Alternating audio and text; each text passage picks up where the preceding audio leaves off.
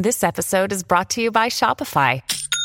Forget the frustration of picking commerce platforms when you switch your business to Shopify, the global commerce platform that supercharges your selling wherever you sell. With Shopify, you'll harness the same intuitive features, trusted apps, and powerful analytics used by the world's leading brands. Sign up today for your $1 per month trial period at shopify.com slash tech, all lowercase. That's shopify.com slash tech.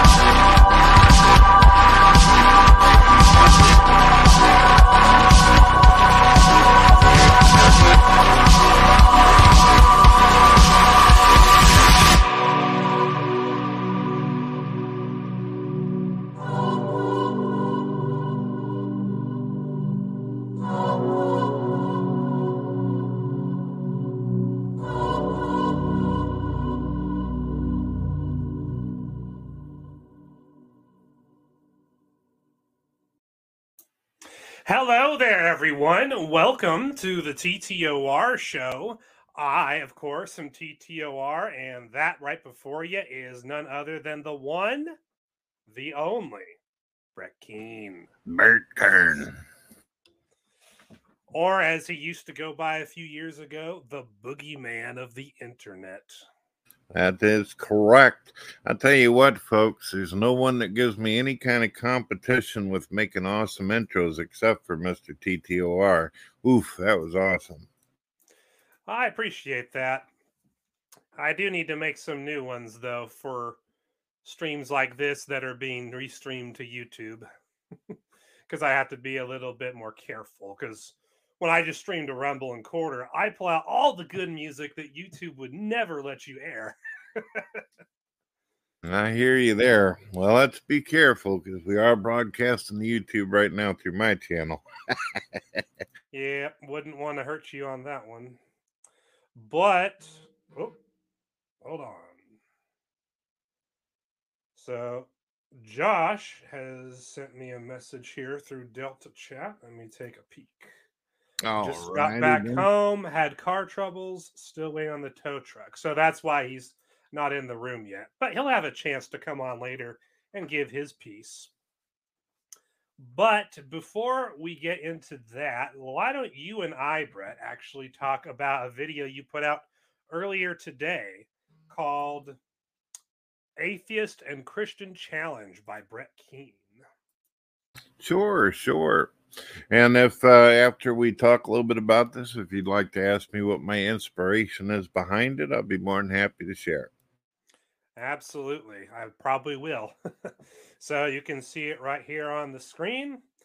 And I'm thinking we should watch it because I think like the first two and a half minutes is pretty much the whole challenge. And then the rest of it was just you adding commentary to it. Is that about right? Pretty much. I feel sometimes that I have to repeat myself because, uh, for some oddball reason, people like to edit or take me out of context. I wanted to make it crystal clear. I see. Okay, let's play the first two and a half minutes then so that we can hear Brett's own words about what the challenge is. Hello, ladies and gentlemen. My name is Brett Keane, and you are watching and listening to The Brett Keane Show. I hope you're all having a wonderful day out there. I've got a challenge for atheists as well as Christians, no other group out there, although any group or any religion, you're more than welcome to put your two cents in and what you think about all this. This challenge is going to be pretty difficult on both atheist and Christian, but I think that in the end, you will see which group would benefit humanity most which group is willing to make compromises and sacrifices depending on the responses and answers that you get from each one of them. The question is this there's a terrorist group out there who grabs two Christian parents and two atheist parents, two godless parents. And on top of grabbing the parents from each group, they take their children. They kidnap the children. They then take the children as well as the adults into a dark warehouse and they put a live streaming camera on all the families and put enough light for you all to be able to view them quite clearly, almost as if you're watching a movie. The terrorists look over at the atheists and say, We're going to end the lives of the Christian children unless you, the mother or father of the group of atheism, is willing to willfully allow yourself to be sacrificed in the place of the Christian children. Now, the terrorist will look to the Christians and say to the mother and the father, Would you be willing to sacrifice your lives willfully for the children of these atheists? Now, you can presuppose if you want to, if you allow the atheist children to live and not sacrifice yourself, will these children end up growing up? And I think really that's where the whole challenge is at this point. There So- you go.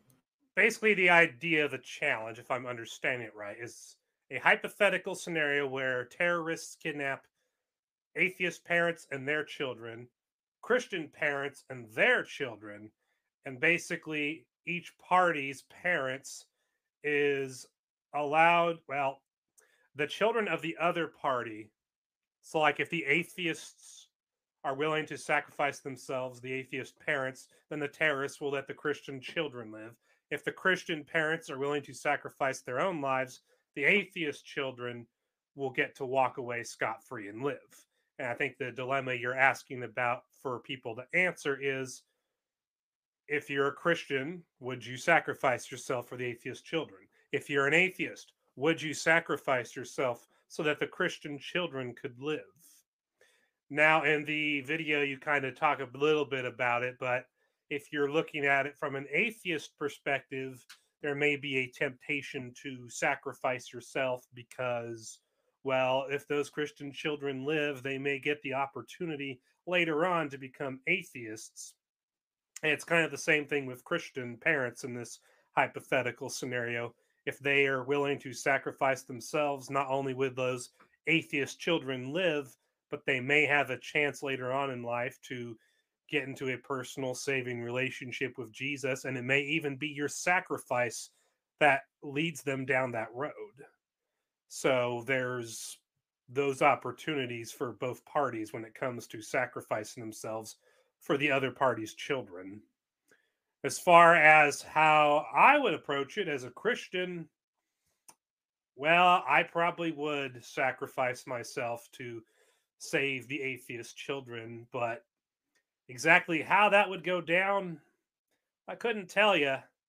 Because, to quote the one guy from The Matrix, if I had to give my life to people like that so that someone else could live, I would give him hell the whole way through.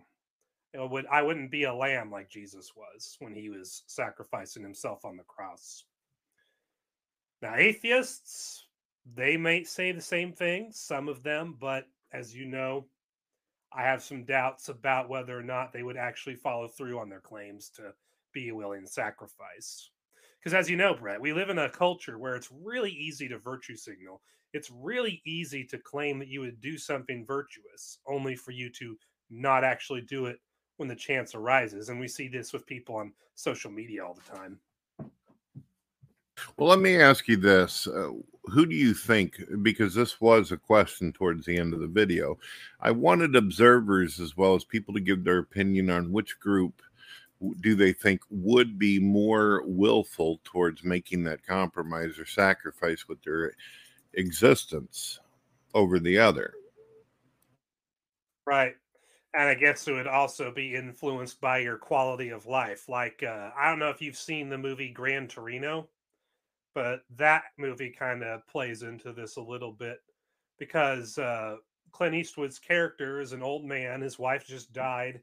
He finds out he's dying of cancer while he's simultaneously trying to protect these children, these Korean children who are his next door neighbors.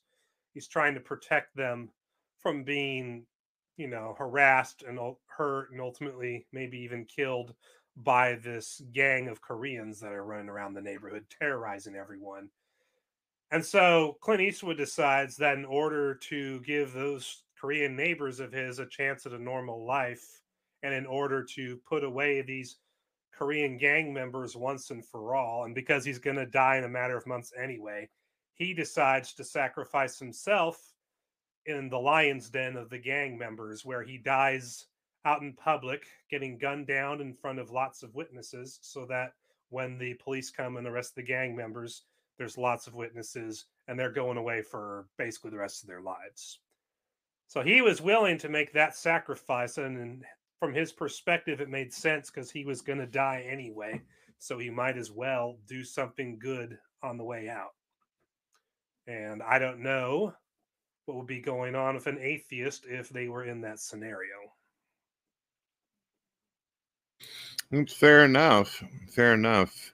See, I look at society, uh, what's happening now uh, with all this stuff being taught in classrooms, with non believers knowing that there's young people watching them, and then yet they promote and endorse drugs or things that are dangerous to children on a daily basis. And I, I don't know. I scratch my head and wonder do they even care about anybody? Do they even care about their own families? Sometimes I see videos where they just just uh, ever living hell out of everybody, including God. And I'm just curious if there's any amount of redeemable value there where they would make a sacrifice for someone else. You know what I'm talking about? The narcissism, the arrogance. Right. Just doesn't it doesn't sense or smell of sacrifice. Exactly. Do you know a Raul Akari? I do not. If they want to tell us who they are in private chat, that would make it a little bit easier for them to be involved in the conversation, I suspect. Well, I could also do this. so, uh, Raul, how are you doing? Um, I'm doing pretty good. I'm not sure if you can hear me. Hello? Oh, I can hear you just fine. All right. I mean, uh, I chipped in on my first Brett stream, um, and these uh these racist atheists, um, they call them like mean words. I feel uh real bad, so I wanted to say uh my sympathy is with you, Brett. Sounds like he's kind of tickled by it. What? So, what's what's your theological disposition? Oh, uh, I'm Catholic. Um, not sure about you guys. You're not sure about what our views are? Oh well, I I just said I was a new viewer. Sorry. Uh, uh, I see. Well, I'm a Christian, and Brett is a believer in God. Although that kind of, well, the way that looks kind of changes over time, depending upon how he's feeling or what Really? he become. Or If you- encounters. If you don't mind me asking you a question, since you're Catholic, um, would you be able to tell me what disciple is buried um, near one of the churches in Rome? Um, I don't know. Um, what is what do you mean? Uh, see. Well, a Catholic would know that it's Peter that is allegedly buried next to the church. You know, the rock? Yeah. Oh, Yeah, I, I we get a, we get a lot of atheist trolls who are more than I'm- willing to pose as Christians. That's the reason why I test people. I mean, that's a fair point. Uh, it just so happens that you're a fucking faggot, Brett Keane. You're a fucking nigger. Thank Mm, you. I you. appreciate that. God bless you. All right. Well, let's see. Let's do this. So, what do you think uh, about my argument about atheists not willing to sacrifice or compromise for the innocence of children? Because obviously, that wouldn't have been very tasty for any kids watching, right? No, you know, somehow I, I don't know what it is about him, but I don't get the impression he would have made that sacrifice. Adam says his spidey senses were tingling. Goodness gracious. Adam is a, um, he, as you know, he believes in God now. And he's also, for the longest time when he was a non believer, I told him that it's very possible he could be a prophet, even when he was claiming to be a skeptic, because he always seemed to know when one of these jerk offs were going to go haywire on me. And hopefully he'll join the conversation and, and put the gaydar on so he knows when something like this is about to happen. Well, Adam is Adam is more than welcome to join the stream. Uh I know on Rumble and on oh wait, I didn't put it on the Corder chat. I know on Rumble in the live chat I have the stream link and on Corder I'm about to post it. And I know you just shared it in the YouTube chat. I Oh, gotta, I gotta say, TTOR, that I'm uh, extremely happy to be hanging out with you and doing the show. But I'm a hundred times uh, more happy now that I've seen that Adam Lore is out there as well, because I've been worried about him. He's had, he was having some issues for a while, and I haven't heard from him. This is the first time seeing him in a long time, so I'm really, really happy. I'm hanging out with two of my favorite people. Yeah, I'm glad you're here too, especially after you recently put out that video about the depression that you have been dealing with recently. It's good to see you getting on live streams and talking with people. I'm hoping that it's helping out with that. That is actually it is actually helping. Um, sometimes the depression can last for a couple days.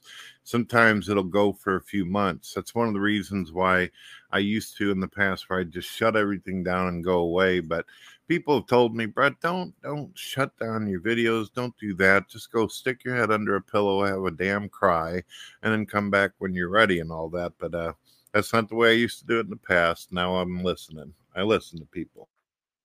That's always a good approach.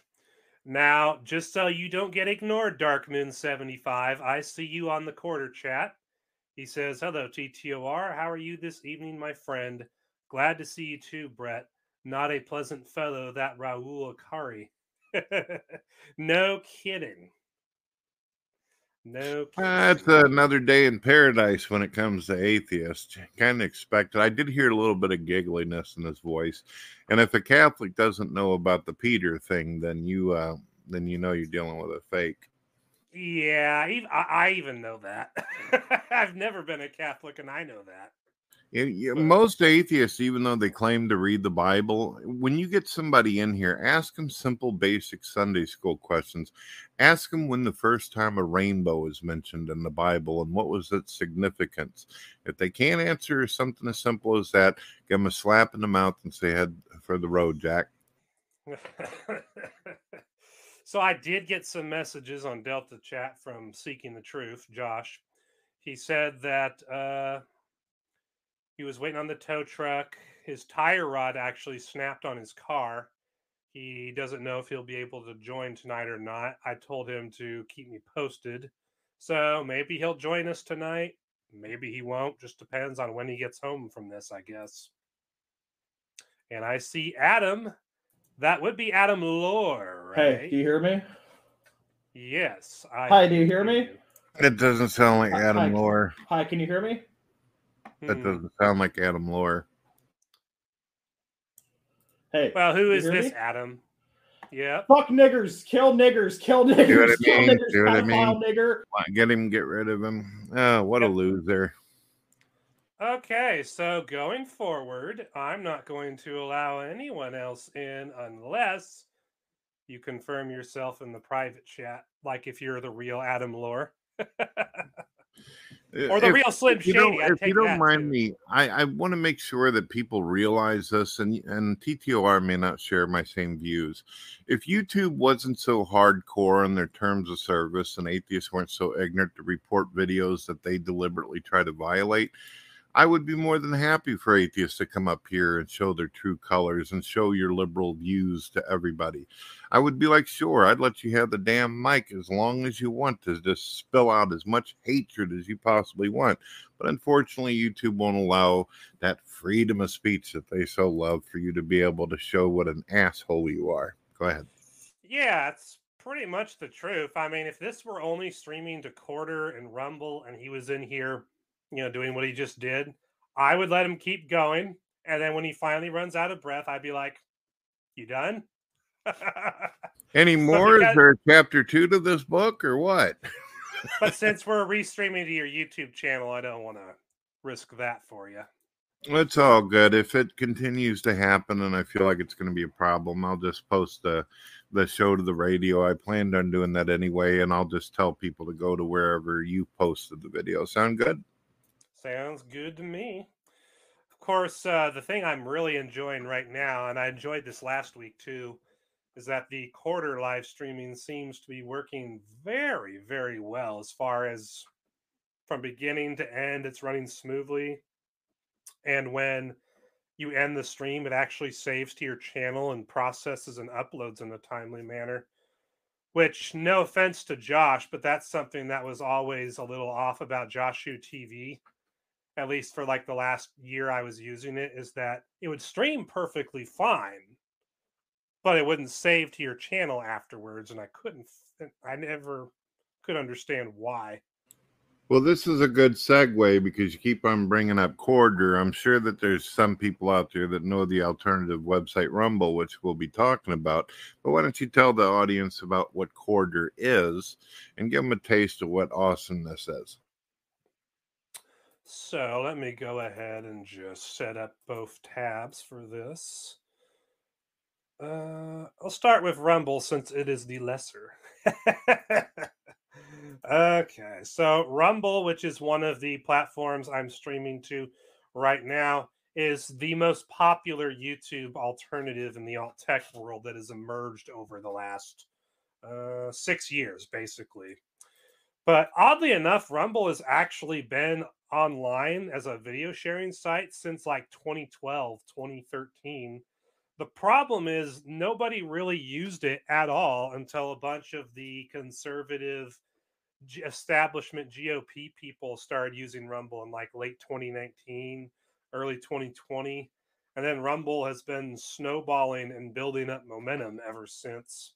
And it's even got to the point where it's been borderline on 200 million site visitors a month for like the last four to six months, which is really impressive for a site that is not being used by, you know, it's not quite mainstream yet, but it's getting there.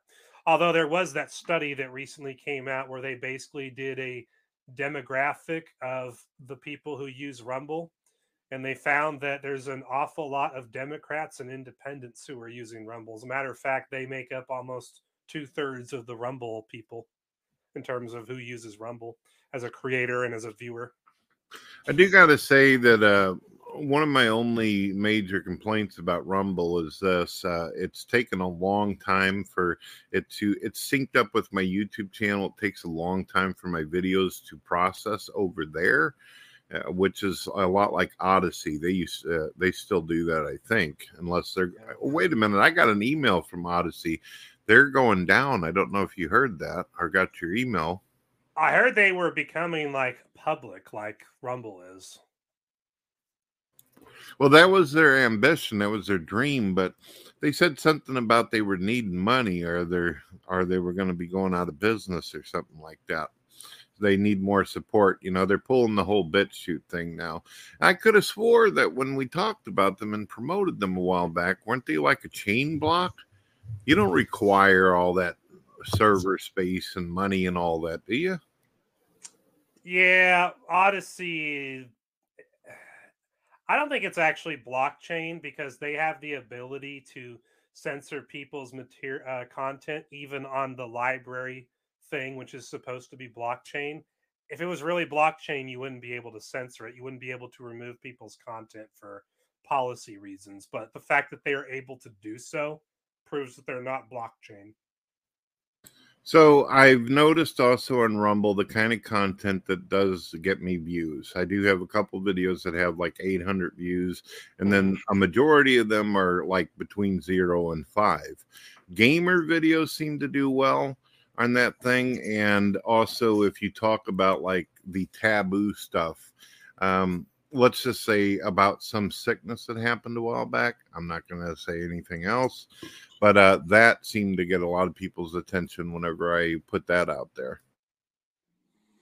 Yeah, I've noticed that too. Although the one channel you have that has like 17 subs, that one actually got like 40 some plus views on both of your last two uploads there. I think if you were to upload your videos to that channel in particular, you actually probably could grow that one. I could see. I got one channel that is synced, and apparently Rumble. You were talking about a friend earlier that wasn't able to get the name that they wanted. I was able to get God TV radio show and Brett Keane show. Uh, they made that to where I've got that as official name, but they won't let me have my I hate YouTube with a passion name, and I don't know why that is. Well, you know how on YouTube, if you reach like a hundred thousand subs or whatever, you become eligible to become verified, which is basically just them putting a check mark next to your channel name so that people know you're the real you and not someone pretending to be you. That's the verification that Rumble is actually denying him. According to Rumble's uh, standards for getting verified, you either have to have 1,000 subscribers on Rumble to get verified, or you have to have 500 subs on Rumble and a significant following on another social media site. Which, in Josh's case, Seeking the Truth's case, he has almost 3,000 subs on Rumble, and he has almost 35,000 followers on X, formerly known as Twitter. So, by their standards, he's way overqualified to be verified on Rumble, you know, like a check mark next to his name as a verified creator. But they actually sent him an email back when he applied for verification and they told him that he wasn't eligible to be verified. Wow, that's crazy. I I'd have show to it on ask you, screen, but I I don't have his tweets at the moment. Uh, see, I know uh, TTR that you are big into the whole censorship and tech stuff that's going on out there. You report everything that's being heard, but there's one thing that you haven't talked about in your videos yet that I thought for sure would set you on fire, and I'd love to hear Adam's view on this as well. Have you heard what Nikki Haley wants to do? You know that woman that's wanting to become the the president of the United States. She's not going to, but she's got some pretty interesting ideas. She wants to make it to where everybody has to be verified on the internet. Now, I personally, I put my real name out there, and you've said your name countless times. Does it bother you at all that all the trolls in the world would have to actually be identified and put their real name out there whenever they post content? What's your thoughts? Well, before I give you my thoughts on that, I just like to say to Darkmoon75 on Corder, I see all your comments. Yep, those people are pretty childish. But Darkmoon75 on Corder said, just want to say one of the reasons I enjoy Corder more and more is due to how I have a tech when I have a tech issue, I report it and it gets handled in a timely fashion, which is true. I me and Josh try to fix things as quick as we can on Corder. And then he said, Hello, nice to meet you, Adam. Heard you on a few of Brett's streams. You're pretty level headed. And I appreciate your commentary on Corder. I'm, I'm just glad that now that I'm live streaming on Corder, I actually have someone who's watching me live and actually commenting through it. It's nice to actually be able to read comments on a stream on my own site. But in response to your question, you know, what's my thoughts on Nikki Haley saying that we shouldn't allow people to be anonymous on the internet? most of the points that you well all the points you brought up were good and or made sense but there's one thing about that issue i'm surprised you didn't bring up brett and that's the issue of former muslims you see former muslims and especially the ones who live in muslim countries where sharia law is in effect they can't express their apostasy they can't say hey i'm not a muslim anymore i'm now atheist christian whatever because the penalty for apostasy in islam is death. And so, what a lot of these former Muslims do is in their real life, they have to pretend to be a Muslim still to avoid being killed. But on the internet, they create an anonymous account and they are able to express their true selves as far as how they feel about Islam and what their worldview actually is. And that's how a lot of the former Muslims are able to basically vent and talk about all of these things without being killed for leaving Islam, and how a lot of them can share their testimonies about being a former Muslim on the internet without being killed in real life. Is being anonymous on the internet, being able to have an anonymous account, is very important for that. And so, while I get that Nikki Haley's idea, if it was ever implemented, whether by her or someone else, would definitely kill off the troll problem that you have, or at least greatly reduce it, or and do the same for people going through similar things. It would also make it far easier for Muslims to kill former Muslims for leaving the religion because they wouldn't be able to hide their true identity on the internet and therefore safely express themselves. So, because yeah. of stuff like that, I would not want Haley's idea to come to fruition, even though there are some upsides to it, like you pointed out. It would also help with the bot issues we see too. But there's a reason why being anonymous on the internet is so important, why it should be allowed. And the former well, Muslims are the how about this? example. Let's how about this TTR because you you raised some excellent points and stuff. I I unfortunately and sadly did not even think about what some of these former Muslims are going through and to imagine it, it's not just Muslims, right? There's non believers that live over in those countries. They'd get wasted. Homosexuals would get wasted. We don't want that. That's a good point. How about this? Instead of doing like three strikes on one of these websites where they remove people, instead tell them if you reach the three strike limit, if you're abusing the system, then you must be verified. How about that? They get three strikes and then they have to be verified. Hmm, that would be better. People can volunteer to do it, but you get three strikes if you're abusing the system. Yeah. I mean, that would be better. Of course, the problem is who's in charge with such a system. And if you have woke lefties and globalists running such a system, they will make up some BS that will force you to, you know, that's true. Tell people who you really are. So that yeah, I, your idea is better. I will give you that. It's just in the real world, you have to think about who would be in charge of these policies and who'd be running them. Now, as a policy on Corder, even though it's not a policy right now, that's something I would consider because I know myself. I know that I would be true to the policy and I wouldn't subjectively, you know, give people strikes just so I could force them to reveal their real identity. I wouldn't do that, but a lot of the woke lefties and people in Silicon Valley who run things, they absolutely would. And yeah, that's that's the problem I think of. So I mean, I like your idea. It's not that I think it's bad. It's just when I think about the practical way of doing it, that's where it gets messy. That is an excellent point. That is true. I mean, we got a government that's screwing Trump through the mud and everything like that, and screwing people over left and right. Yeah, I mean, Twitter's better now because of Elon Musk, but if it was uh, just a year ago, oh, yeah, you're right. You're right. All right, folks, you get to hide for now. and since we already talked about Rumble, uh, and you asked me to, here is Corder, which is an open source alt tech alternative to YouTube that I started year and a half ago, almost to the day actually. And basically, the way it works is it's very similar to YouTube in terms of the functionality you would want. So you have full HD video upload capacity, including 4K resolution. And there's also live streaming, which I'm doing right now to Corder, and it works great. I'm not doing this feature right now, but in the future, I probably will. Corder also gives you the ability to restream to any streaming site on the internet for free. Oh so my you... god, TTOR. That's Shadowgate, that old Nintendo game. Oh, I love that game. Goodness gracious, you got some good content up there. Yeah, Dark Moon 75 recently did a series playing that game, and I put part one on the uh, recommended tab on top. Oh, by the way, Adam, I know that it's you this time because uh, I'm looking at the way you spell and capitalize your words and use proper grammar. That's definitely Adam. Well, that and he yeah. hasn't shouted the N word yet, despite yeah, yeah. for the last 10 minutes.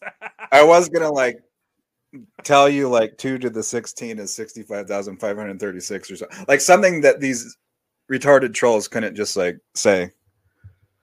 Right. But yeah, hey, Brett, thanks for having Good to see you guys. Brett, I wanted to say thank you. I appreciate what you were saying earlier. I have, um, you know, I, I got past a difficult time in my life and I've been away for a while and it was a lot I was going through. So I haven't really kind of popped my head up much on the internet. So well, it's good to a lot of Christians have asked about you, Adam, and I have also missed you.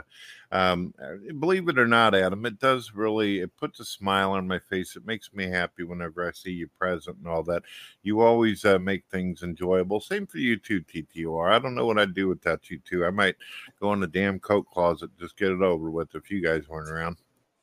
Well, as long go. as that doesn't happen while we're around, I'm cool with being the support. But yeah, with the all the trolling and stuff, like it's like, man, I'm I'm gonna hop on this stream and it's just like, you know, it's I don't know, it's such a toxic environment with people. Like they want to just there's people out there who just want to like destroy your mood, you know. My wife has asked me on a couple of occasions, she goes, You're the sweetest man there is. How is it possible? Why do you think that happens? And I say, Honey, I'm a shit magnet. What are you going to do? No. so you're Steven Seagal, hey, real, in other words. Pretty real quick, too, I want to say shout out to Creationist Crybaby. Yep, I did see Creationist Crybaby in there. As a matter of fact, Wabooski, there he is. but yeah, on the topic, um, just real quick, I'll kind of chime in. I don't have too much to say, but I do think if it's like if you're talking about Rumble or um, YouTube or something, and you can verify that someone is a real person with their real name.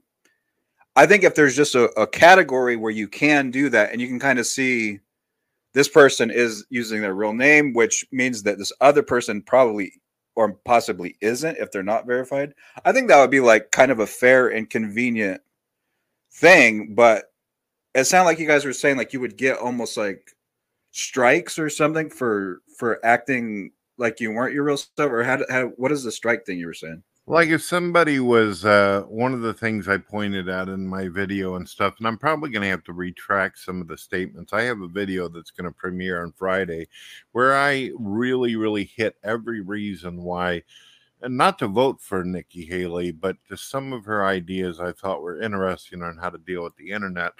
But I, I think that I was thinking too much about my own personal problems and I didn't think about the whole Islam and the ex former this and you know the the gays that would have to suffer if they were exposed on the internet by you know Muslims and all that. I didn't think about a lot of that stuff. I made a lot of good points for myself, but eh, definitely I should have put a lot more thought into it. So I'll have to probably retract it later. That's fine. I mean, it's not like you were totally off base. It's just, yeah, you have to think about the total picture. And yeah, when you do, it gets messy. I couldn't help but when I heard her saying she was going to expose all these people, I was salivating. I was like, yeah. I didn't even think about all that, the bigger picture. You're right, man. Yeah, she's been getting the middle finger from a lot of the popular news commenters on YouTube for saying that. so I, I've I've definitely been on their side, although less vulgar about it. So how's Corder been doing? Uh, I've, obviously, I've got some videos posted up there. Is there any way in the future that you would be able to make some kind of a feature where I can sync up my my channel and all that, so I don't have to like put 500 videos over there and all that? And there's one other thing I was wondering. I've noticed that some sites that are like this, they not only have the ability to upload MP4s and all this, but they can also do audio files, which would really help me out. I haven't advertised this on Corder, but you can actually upload audio files too. Well, you got to tell me what format. You can't just leave me salivating. Well, I'm pretty sure any of your basic formats would work. Uh, I'd have to look into it more, but like if it's just an MP3 file, it's gonna work. you know. Does it change? Obviously, since it's not a video, is it going to change the way the frame is going to look around it? Well, I'll have to actually try it out myself because I've never tried uploading an audio file to my own site. But my thought at the moment is if you upload an audio file and then you set a thumbnail to it, my thought would be that the thumbnail would be what's on screen while the audio is rolling. But I don't actually know until I try. So. So what about you, Adam? Corder's a, a good site, and Rumble's got a real nice, clean interface and all that. Have you thought about putting some of your make a strictly like art thing and stuff, and put your content over there? Rumble may actually, uh, for the kind of views you were getting on your channel, Adam, you might actually get paid enough to at least buy some bubble gum if you use uh, a Rumble. what what is the um like payment system on Rumble? Well, Rumble doesn't make you go through some stupid partnership thing. As long as you're getting the views and you know support from your audience or whatever, you're able to you eventually or inevitably supposed to make some money. Now, I'll be honest with you, I'm not one of these assholes on YouTube who will lie to you and tell you you're making a million dollars. I'm making just enough to get a pack of cigarettes if I were still smoking uh, yeah. a pack of bubble gum and maybe a small Snicker bar. So that's what you're looking at there. But at least it's something, right? There you go. Is there is there kind of like I haven't checked out Rumble too much. Is there like a right wing connotation to going on Rumble? No, they just did a there... study recently where they basically did a a look at the demographics of Rumble as far as the creators on it, the people watching videos there, to yeah. see what their political worldviews would be. Republicans are actually the smallest demographic on there, even though they constitute the biggest channels on there for the most part. Oh, interesting. Because it does seem yeah. like Republican, conservative, right wing channels are the ones that tend to get in trouble and then they got to go somewhere else. So it kind of makes sense that there's more. Just you know, the ones that I'm aware of are more like right wing stuff over there, but, but yeah, I, I haven't stumbled out that much there's actually more Democrats than Republicans on Rumble apparently now. Uh-huh. And if you add the if you add independents and non-affiliated together, it actually makes up like almost two thirds of the site. oh, interesting. So, okay. uh, so yeah, it's a very it's a very mixed crowd when it comes to Rumble's uh, viewers. So it's not a right wing site. It's not a woke lefty site like YouTube is primarily, and it's not a site that caters exclusively to independents or other parties. It's it's a Right. mixed bag as far as who makes up the audience, which is ideally what you want. You want some of everybody on your site, and that's something that sites like BitChute and YouTube and NewTube and other sites of the past, even though some of them are pretty nice and I have no problems with some of them, uh, they just haven't succeeded in getting a diverse audience in the way that Rumble has. And I'm hoping to do the same on Corder. I'd like to have a diverse audience, although I realize I can't control who exactly will actually sign up and use my site. So you just kind of hope for things to work out in that regard. Well, there's. I have a feeling that you're probably going to see a, a more excessive amount of people hitting your site here in the near future. And the hmm. reason why, and I think Rumble's going to go up in success, because the election, the election's coming up, and when that is happening, this is the time that liberals panic and they start wanting to shut everybody down. Twitter's going to get bigger.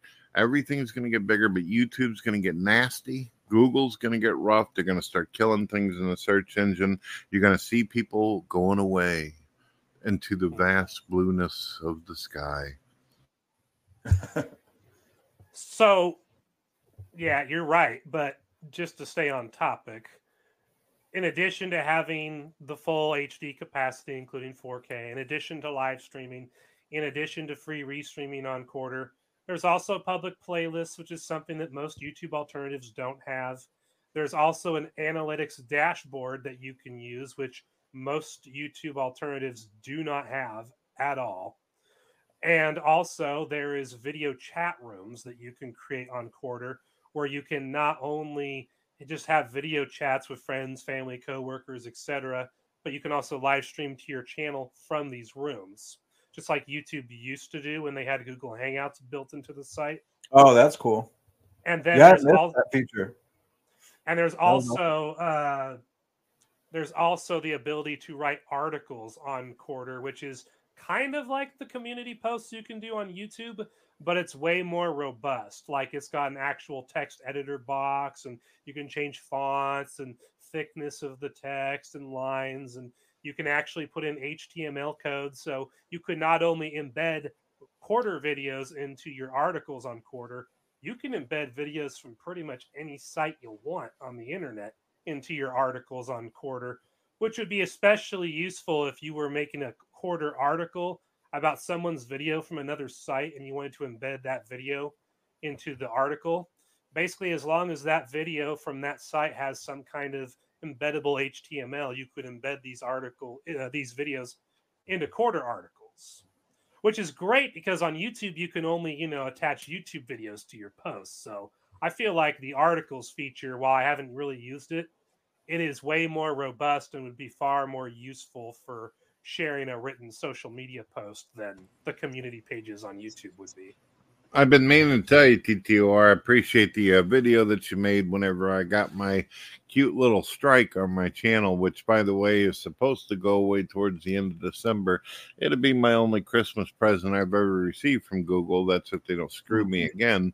But uh, I, I do appreciate the video. That was, uh, Adam, I don't know if you heard what happened. A very unusual thing happened to my channel. Yeah, I saw a lot of that. I didn't catch the whole thing, but I um I was watching. Stephen did an interview the other day with you, right, about that like uh, proverbs, and it was what you like mentioned a movie or something, or someone played a trailer in the background or something. Yeah, I was talking to a Christian guy called Mr. Stumps. I call him Captain Stump. I always Oh yes, stuff is awesome. Yeah, and Stump is awesome. We were he I, I mostly let him take over the show where he talked about his interpretation of Genesis, temptation, lust, all that kind of stuff. Well, an atheist came in and uh, was sitting there with his mic wide open. I had to keep telling the guy, "Can you turn down?" He goes, "Well, I got a question for you, Brett. Is there any movies or music that you're checking out or you're going to watch in the future?" And I talked for like two minutes about it. Now, there's only two options I can think of on why I got my strike. Either this little bastard ended up going and looking on YouTube for one of the movies that I was talking about and either unintentionally played it really quietly, but somehow the AI still picked it up on Google, or the AI heard me talking about it and smoked me for it. That's the only thing I can think of. Yeah, that's And crazy. I've seen that happen to a lot of big channels where it's just like some random thing and they just completely lose everything. And Brett's second possibility is why I made the decision to stream only to Rumble and Corder at this point for my own streams. Because that, yeah, if, if that's the kind of thing that can get your stream taken down and get you a strike on YouTube, then there's no point in streaming there if that can happen. No, it's it's completely out of control. The censorship and just like getting channels taken down for just random stuff. It's like it's So you know crazy. it's like one of those like science fiction novels about the future gets all crazy. Like that's what it makes me think of. It is. It's absolutely crazy and stuff. And if that, it's going to happen to somebody like me for just talking about it, and that's one thing I don't get. I, I I've noticed that there's people out there who do entire reaction videos where they'll play an entire song, play the entire video, and nothing happens to them. YouTube will actually feature them. Get millions of subscribers doing that. Yep. But if I simply talk about it, are you kidding me? Steven said that there is a third option because the movie I was speaking about, the subject matter was about demonic possession. He was concerned that Satan got me. I was like, no, Oh, it's yeah? a Christian. I said it's a Christian movie station that made it. So, you know, based upon what they believe to be like a true deal or something. So, I uh, I don't think that was the case. No, Satan. was Can Satan access that the internet? I don't know if Satan's got his own internet connection. I think that he uses atheists to get on the internet. He has his own, he has his own Gmail account and stuff. Or he just hijacks the minds and souls of the people who do use it.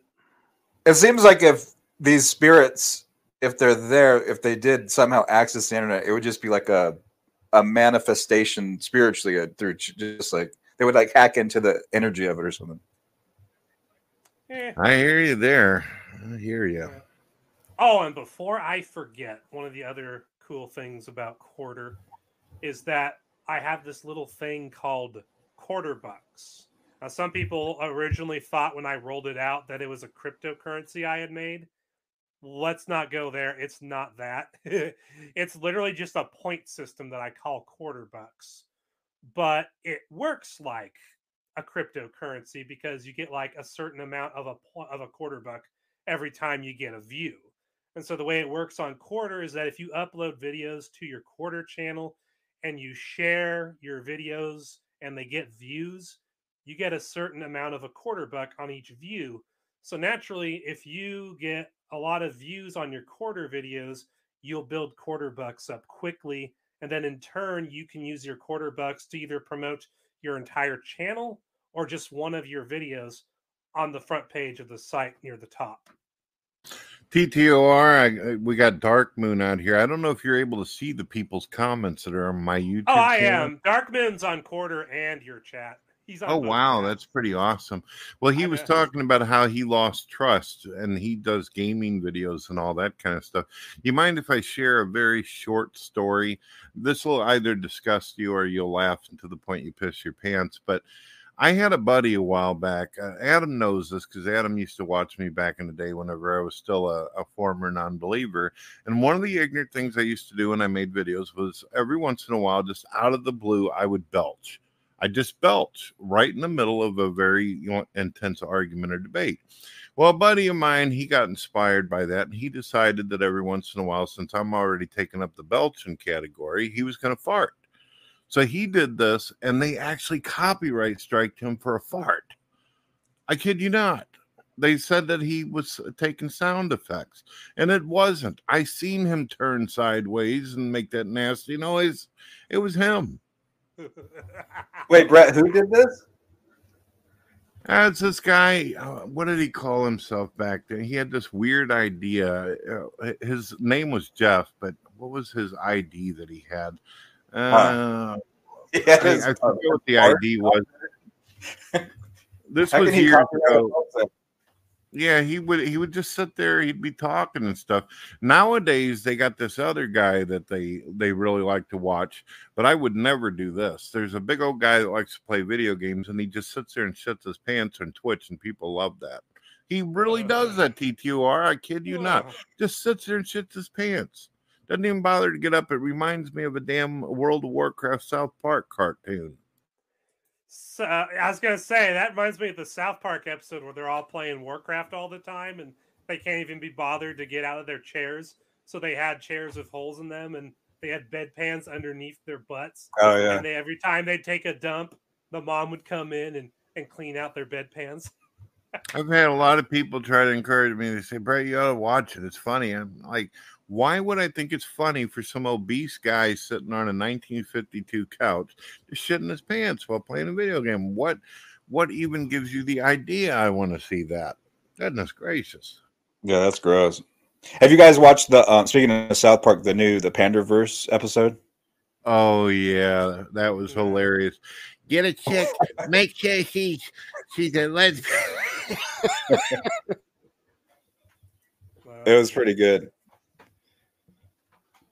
TTR, are you familiar at all with what that is? It's like they they redid South Park where it's like Cartman is like a black African American woman. Yeah, aren't they basically making fun of the fact that like all these woke Hollywood studios are replacing all these characters with diversity actors? Yeah, yeah. And it's like, and like Kathleen Kennedy specifically that's like fucking everything up and she's like out to like get Cartman and stuff. It's really good. It's funny. It was on so many levels. It was funny because it's also about like, you know, technology, like people relying on technology and can't like do anything. Like it's like on multiple levels. It was a really good one.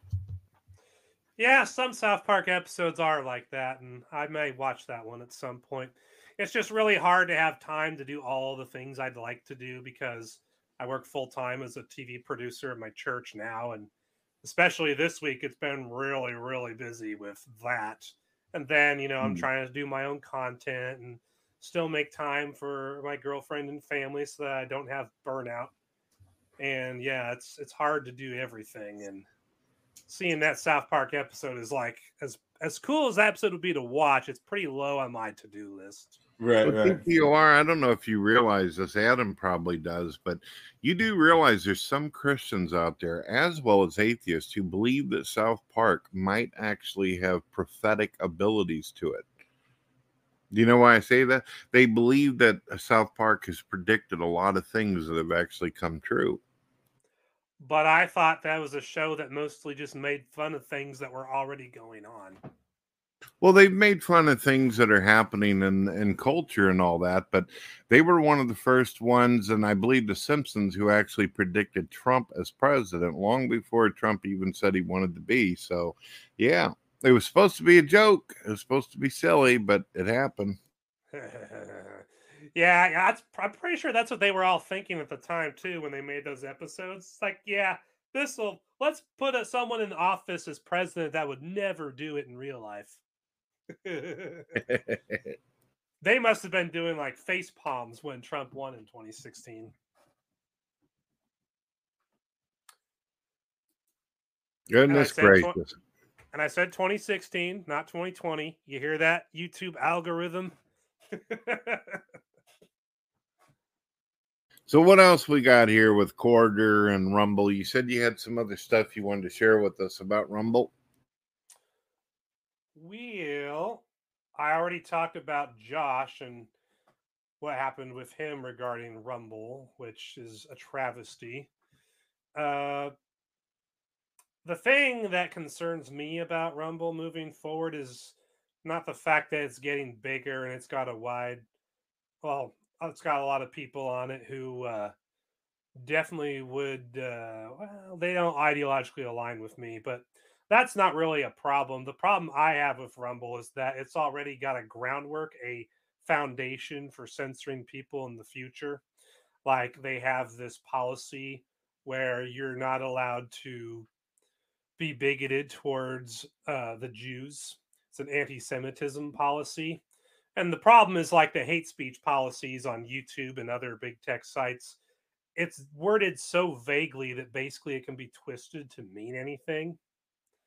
So, like, if you were bigoted against Jews, well, I would trigger the policy.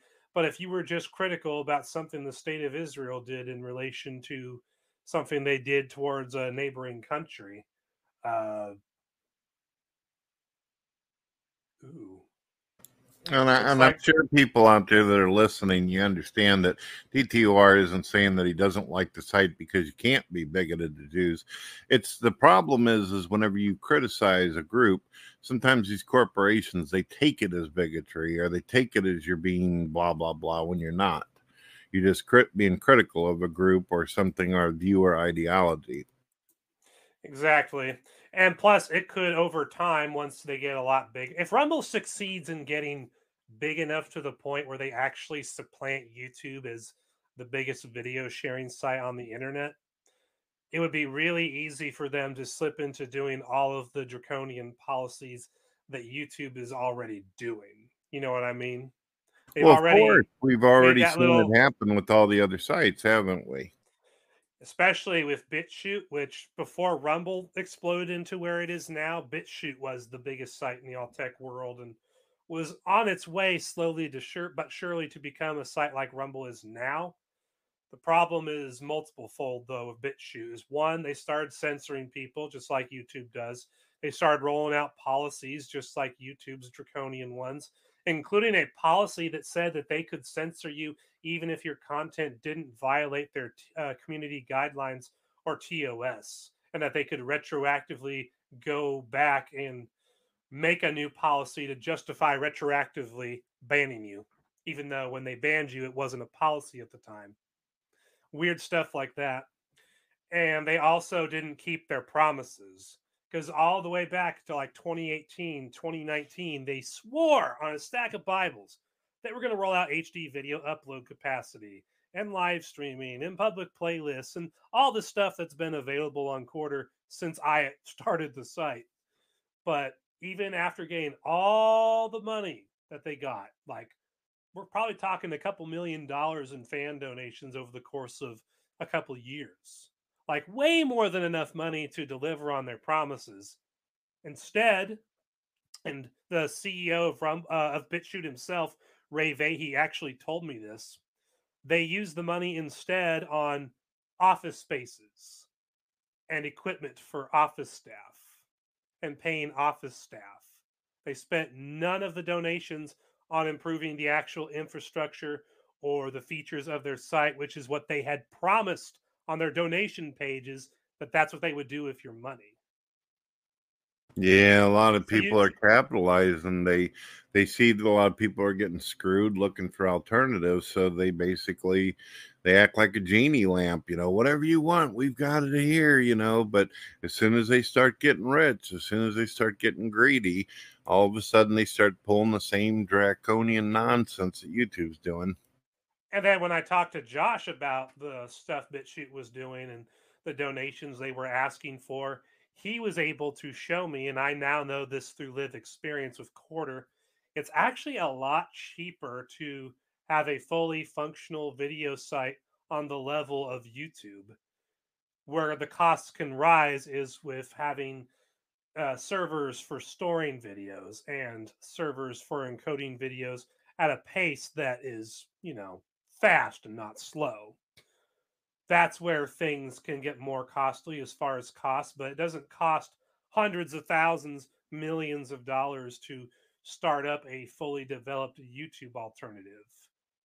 You can start one up like I did for a hundred bucks in a month. Of course, now I think my costs on Corder is about uh I think it's about two hundred and thirty dollars a month I'm at right now, as far as what I'm paying, because I have an encoding server that I upgraded. I got my main server, and then I just bought some new uh, some more disk space for the main server because we're having issues with disk space disk space after a year and a half, and so I'm getting that resolved now. But what does a what does a person do whenever they're trying to host a good video sharing site? A lot of these phones and computers they're all set up with apps that already direct you towards YouTube and direct you towards all this uh, stuff where you can listen to it, watch it, yada yada yada.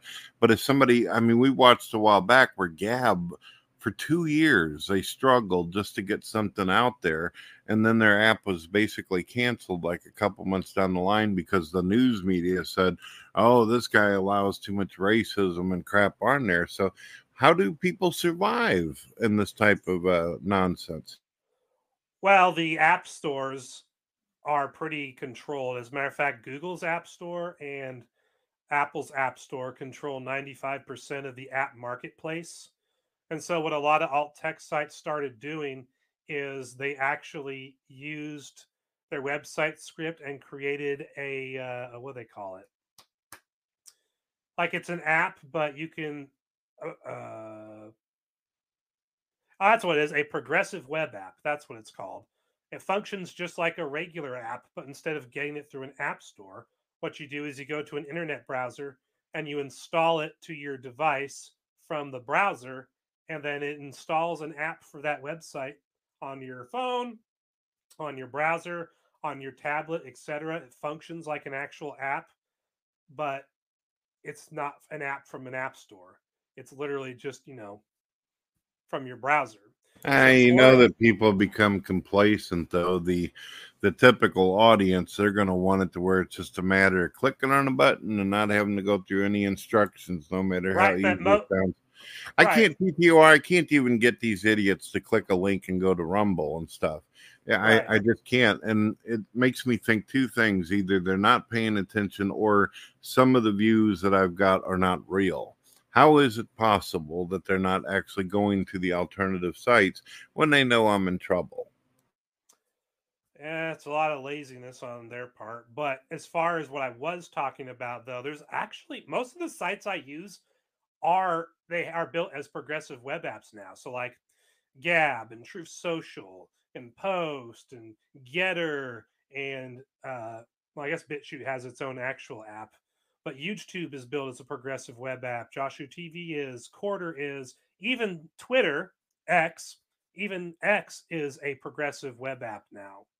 You don't actually have to download that app anymore off of the App Store. You can just download the progressive web app version of it from your web browser.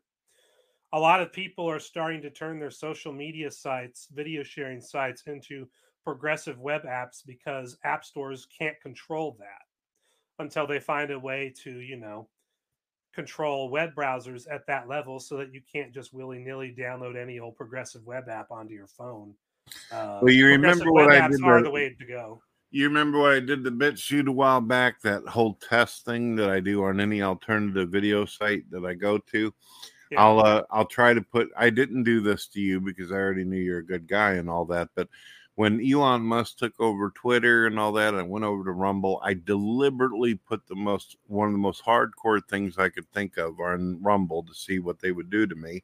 And I went over to Twitter and I got really abrasive with some people that really deserved it and all that, just to see if I was going to have that speech that they were talking about, just enough to be snarky and piss a few people off not enough to be hateful, but just to see if they were really going to stand behind what they were talking about. And so far, so good. I'm still alive. You're still alive? Oh my goodness. That's amazing. They must be real free speech advocates if Brett Keane is still alive.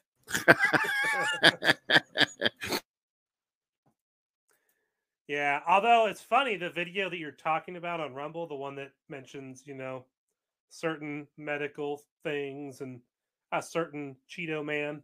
Uh, that video actually has almost a thousand views on Rumble.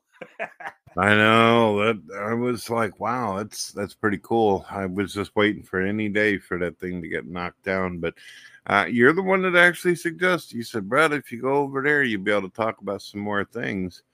But it's been so long since I've just been able to fully unleash, you know, that right. it's uh, it's weird. I've I've kind of uh, unfortunately I feel like I've been on the leash so long it's hard to be able to just really let loose like I would have done years ago and stuff. But I'll work on it. Yeah, I, am kind of learning myself with Rumble, and and Corder this will be true to an even greater extent too. Since these sites are growing, you know, my site especially has a lot of room to grow. Uh, if you're going to stream to these sites and not to YouTube due to how unreliable YouTube is, I think the best way to make that a feasible thing going forward is to be able to either one have a lot of topics to talk about on you know on your own hand so that you can at least go an hour and you know not be have like a two minute stream. But the other thing you can do to make the streams bearable and to be able to do it to an alternative like rumble or Corder going forward is to have content creator friends who you can get together with and talk about stuff together with like we're doing now See, if I'm able to do this every Thursday night where I have at least one, if not two or three other guests on the stream with me, I'll be able to stream to Rumble and Corder quite comfortably for the foreseeable future. And YouTube won't even be a thought in my head as far as streaming goes if I can do one of those two things every week. Yeah, I think that's going to be gen- that's going to be generally true. I think going forward for anyone who's serious about not streaming to YouTube due to the wackadoodle way that they enforce things and streaming to an alternative like Rumble or Corder or whatever. You got to do one of those two things in order to make that something that you can do for a long time and not go cuckoo crazy, you know. As I haven't looked yet at the connection section in StreamYards, but do they have the ability where you can just click on Rumble and connect your account, or do you got to go through some BS? You have to put it in through the custom destination option, which is what I'm doing now.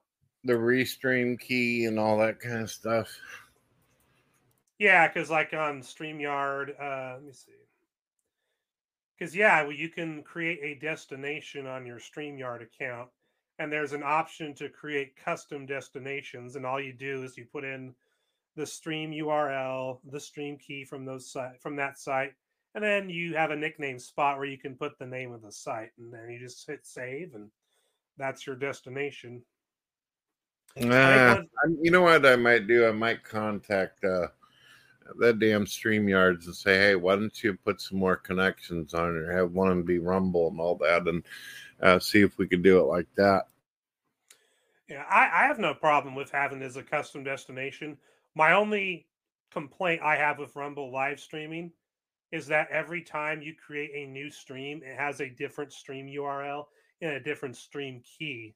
So every time I do a stream on here, I literally have to go grab the specific stream URL and key from the specific Rumble stream and put it in my Rumble destination every time. And that part's a little annoying, but that's actually a Rumble problem and not a StreamYard problem. Fair enough. Well, Adam, what you been up to, man? Yeah, sorry, I was um in the middle of eating dinner, but just muting, so it wasn't chewing. But um, I don't know. I don't have. I don't know if I have much to add about the Rumble stuff. I haven't really checked it out. Like I have a little bit, but I've I've only really known of like maybe one or two people that went over there temporarily, and I kind of watched some of the videos, but I don't like um, stay on there, you know. But I don't know. It does seem like more and more people are going over there there are more and more people going over there, and there are some pretty popular people who are not part of the GOP establishment that are over there as well. And there's enough yeah. creators that I like on Rumble that I'm actually going to have to make more of an effort to watch videos on Rumble instead of somewhere else. Well, I, I, I, do guys. think that you're going to start seeing a bigger amount of people going over definitely towards election. But the other problem is is that the left has gotten so extreme that it's to the point where even if you are a leftist yourself, if you disagree with the the corporations on anything or the people, they consider you right. Just for you know, if you disagree or you had a bad day, you woke up on the wrong side of the cage, uh, you're screwed. That's how it is nowadays. It's there's no left and right anymore. If you don't agree with us, then you're then you have to be uh, the enemy. That's how they see it. Yep, that's pretty much true. but a more immediate problem, like a momentary problem there, there is with Rumble, is that even though there are some popular creators over there, most people's favorite creators are still on YouTube and pretty much not anywhere else. So even if you go to Rumble because you know you like the idea of a YouTube alternative and there's maybe a couple of guys over there that you like to watch and you watch their videos there, there's not there's usually not enough of people's favorite creators over on Rumble to keep them over there all the time. And most of their favorite creators are still on YouTube. And so what happens is generally after like a month or two, or maybe a little longer, a lot of people will naturally fall away from watching creators they like on Rumble and go back to watching people they like on YouTube because most of their favorite creators are still there. And so that's kind of going to be a problem too going forward until more and more people get on Rumble or any other site to the point that they become mainstream. That's just the way it's going to be for a long time, unfortunately. Yeah. I had a pop up recently today. I got two pop ups actually. Apparently, YouTube changed its terms of service again, and they're uh, making it real clear they're going after certain groups of people. And then what was the other thing? Oh, yeah, I got a pop up on my latest live show, TTOR. Apparently, YouTube felt it was important to explain to my audience that the earth is not flat because somebody mentioned it on the show. Yeah, that's always the darnest things. I mean, it's a video sharing site. You're supposed to be able to say what you think and feel even if it's wrong, we don't need the website itself to just come up right behind us and go, this person is wrong. Look at this Wikipedia article that says he's wrong. Of course, the irony of that is that Wikipedia articles can be edited by basically anybody who's allowed to edit them, and they can be wrong too. So, yeah, I mean? and it's it's sad too because ninety percent of the people that were on the show they didn't believe in the flat earth. They go along with my idea that the earth is pizza shaped. But still, you got that one person that just mentions it for a little bit and we get a pop up. Now, I know YouTube doesn't, uh, they're not sitting there watching my videos, so that has to be AI. They, they pick up, have you noticed if you look on your own videos and click the caption, it is now creating subtitles for you. So the AI is able to read that text, and anything that you say in your voice is picked up. Boom, you're gone. Yeah, Brett. I think earlier you encapsulate it so perfectly by you said you use the term draconian, right? Right. It's like the perfect term for what we're experiencing here. You mentioned climate change or something. It's like just automatically get this warning label. It's so just weird. Like I don't know. I think it's terrible. I think it's like one of the worst things. Like this is really bad. And then if it keeps, it's obviously it seems like it's just going to get worse, and there's not much anyone can do about it because it's just like we have no control over it.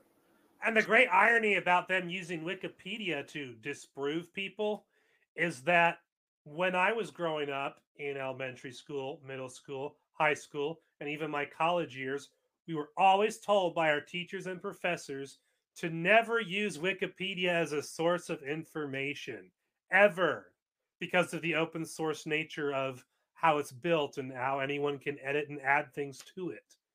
And yet, that's the source of information that YouTube holds up as being the authoritative information on a topic. I, I, I, don't know about you guys, but it's that that's been that's baffled my mind for years when they started doing that. Or like when uh, I think it was the New York Times couple years back that literally told people to don't do any kind of critical thinking or reasoning. Just literally believe whatever Wikipedia says on a scientific or political topic and just accept it. I was like, what? for for a 90s kid like me, when I see Wikipedia being used as an authoritative source of information to disprove people on you on the internet after I spent my whole life being told it's not authoritative and you shouldn't even use it in a research paper.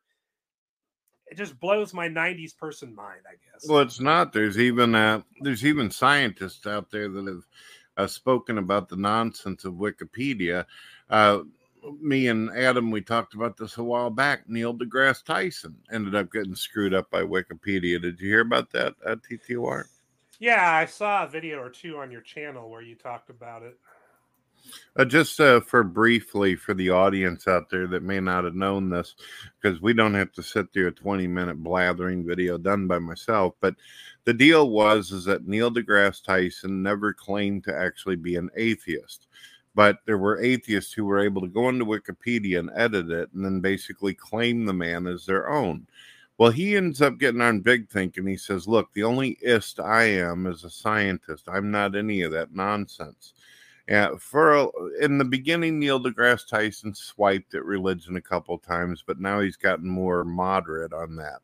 Um, I don't know if you guys seen recently. Speaking of Neil deGrasse Tyson, did you see the embarrassing thing that happened between him and Bill Maher? I was curious if you guys seen that. What you thought?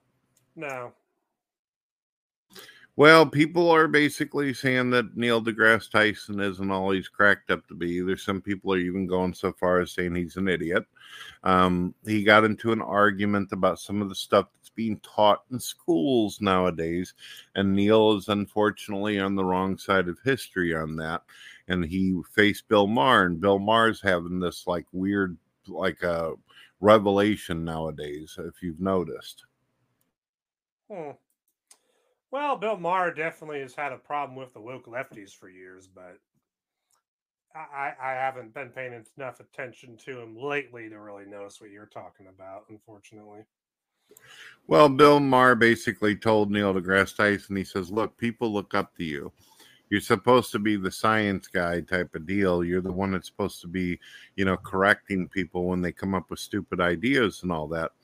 And uh, unfortunately, Neil decided to go into one of his narcissistic, arrogant, babbling rants that made absolutely no sense. And now there's a lot of people making videos saying this guy, he's a dumbass. Maybe he ought to go back to the cosmos and just get the hell out of the conversation about, you know, this culture crap that's going on. Right. Yeah.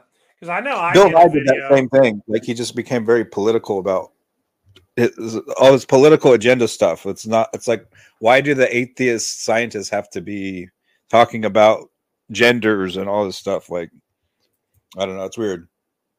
Yeah, I, I even did a video recently where I exposed him for that video rant he did, where he literally said that your feelings trump biological realities when it comes to the trans issue. I'm like, that's um, not a very science based approach, there, fella no, I, I mean, my, like talking about the biology of it or something that would make sense. Like you know, talking about chromosomes and stuff. That's science, but just getting into no, he I literally said feeling. He well, he didn't say it specifically, but he implied it heavily that feelings trump facts when it comes to the trans issue in terms of biology. Well, that that's one of the issues he had with Bill Maher. One of the stupid statements that he made is he goes, What's the problem, Bill? If I wake up tomorrow and I shave my mustache and put on some lipstick, and he went into graphic detail about dressing up in a pink tutu and all this. And I'm like, Okay, you went on for 10 minutes about that. What's the point now? And then he's, you know, trying to, he did exactly what you're talking about, where it's about feelings and all that. And Bill Maher goes, That's great, but what about the actual facts of it? And it just got, it kept on being emotional. Yeah, i have to check that out. Oh, and since you brought it up earlier, Brad, as far as Neil deGrasse Tyson and the whole issue with Wikipedia, where they were lying about him being an atheist for so long, I had another fun Wikipedia story to share. One of the other problems about Wikipedia and its open source nature, it's that it's really easy to hide the truth about certain topics if it starts to become inconvenient for you. As a matter of fact, earlier this year, I did a video about how the abiogenesis article on Wikipedia was edited so that the word evolutionary was removed from its description. Because previously the article said that abiogenesis was an evolutionary process. But then I started exposing how the article said that to atheists and evolutionists over and over and over again at that point of earlier this year and before. And then one day I went to the article again and realized the article was changed. It no longer says it's an evolutionary process, it just says it's a process. But then you go to the evolution page on Wikipedia and it still says that abiogenesis is part of evolution. Yeah, and that's one of the reasons why TTOR, as well as Adam, when we've gotten into discussions with them about abiogenesis and evolution, why you hear so many atheists nowadays who are saying, and it's usually the younger ones that are that ain't been around long enough to be literate about this shit, but they're the first ones to be like, "Oh, abiogenesis has nothing to do with evolution." They don't realize it's the transition into the process and all that and it's like oh man i got to explain this and luckily for us uh, google they haven't gotten around to screwing with that yet. That still shows up at the top. It shows that's part of the evolutionary process. But yeah wikipedia man they'll they'll try to clean all that up because they know they're getting their ass whipped over that. Yep. I'm interested if, if a biogen if abiogenesis isn't part of like if you want to categorize that as part of evolution, what would it be categorized as? Just its Let's own it thing? Like, Let's put it this way: if abiogenesis doesn't happen, evolution doesn't happen. well, I could see. I don't. I mean, I can see why in a debate people don't want to get into abiogenesis because it's just kind of like it's a difficult thing to uh, defend because it's so unknown still. But to me, it seems like if that if the if abiogenesis is a chemical process that occurs, and after that you get the the whole chain of evolution, it's like that's like the starting point of evolution as far as I'm concerned. But I mean, I can see kind of drawing the line of like if you're trying to debate about it and you're like, look, let's debate about the part after the biogenesis part because that's like kind of a whole different discussion. I can kind of see that, but to me, yeah, it does make sense that it's it's in an article about evolution. If you're reading a article about abiogenesis, it's going to mention evolution. It's obviously like in the same category. Well, the it's articles- surprising too oh go ahead TTOR.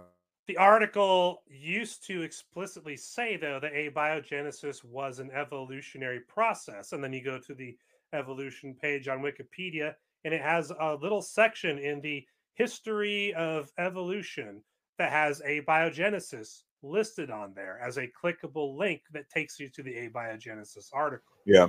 So it's part of evolution, whether they like it or not. So they don't really have a right to get angry at creationists or Christians when creationists and Christians talk about it in a evolution versus creation debate.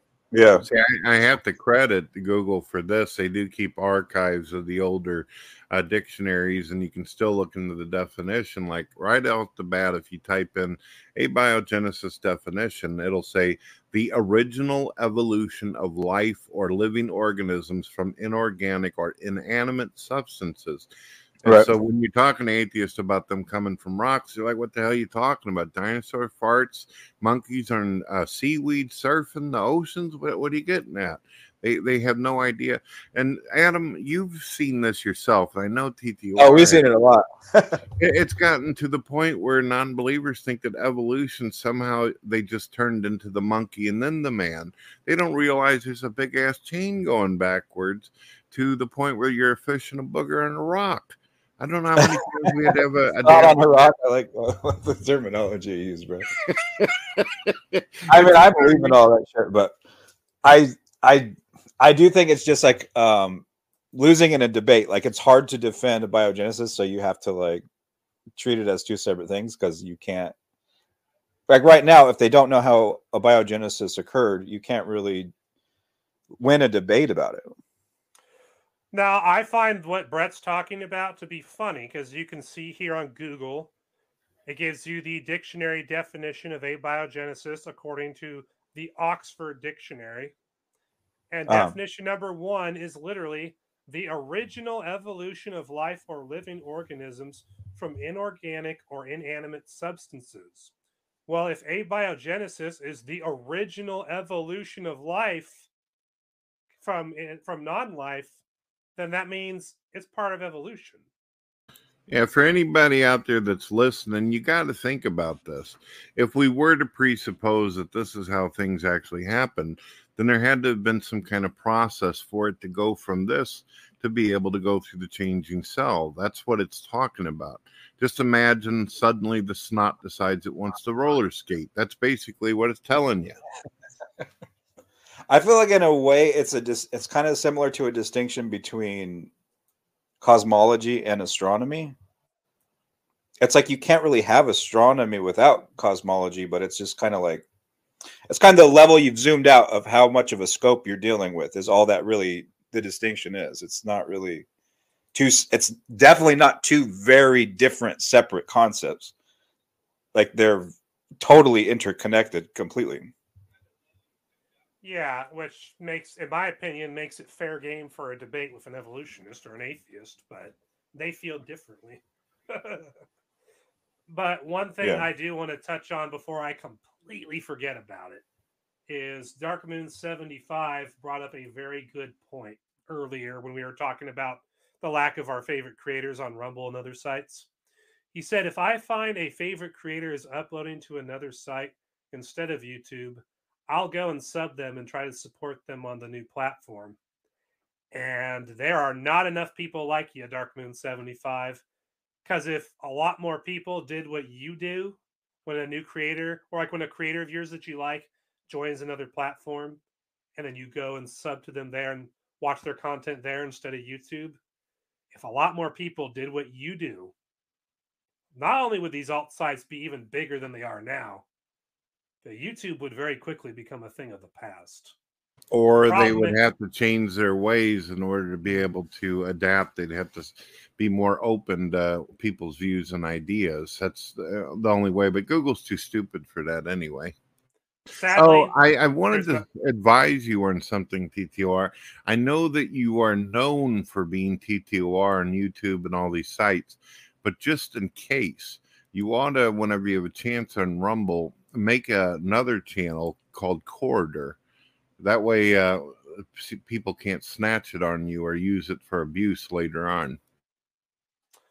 I will consider that. I had someone else suggest something similar to me too, how I should use YouTube and Rumble and other popular video sites to have like a Corder channel on them to way as a way to advertise Corder.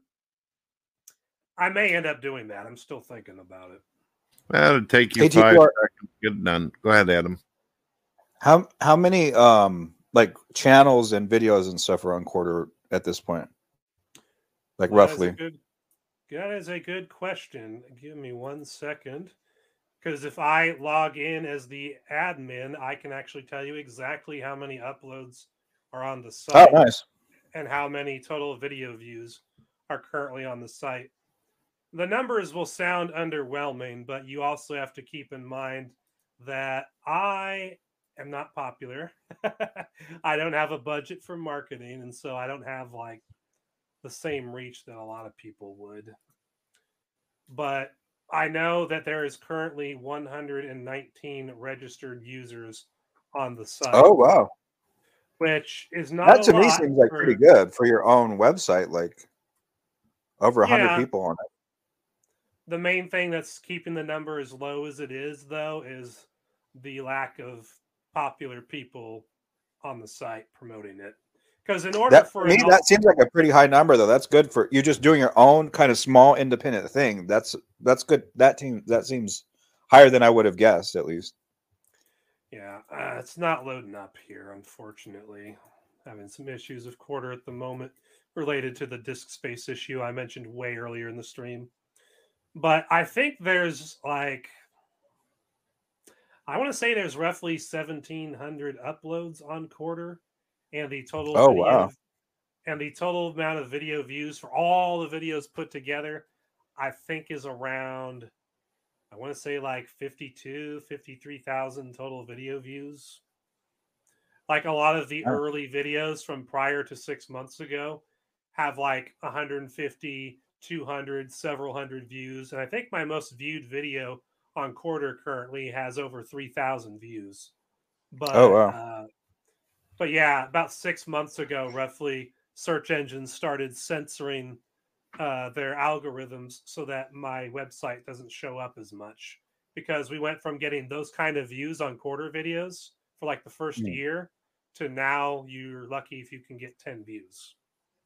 We got a dark moon that's out there. He says, he says if evolution is actually a thing, just to respond to him before it gets away from us, he says if evolution is actually a thing and we're all supposed to be descended from apes, and why do you never see apes suddenly giving birth to human babies?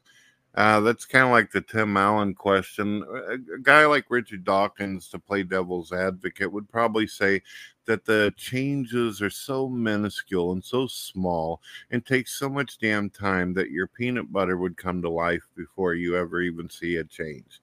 So that's the way it is. Yeah, you got to go through multiple generations before you grow wings and, and fly around, Brett.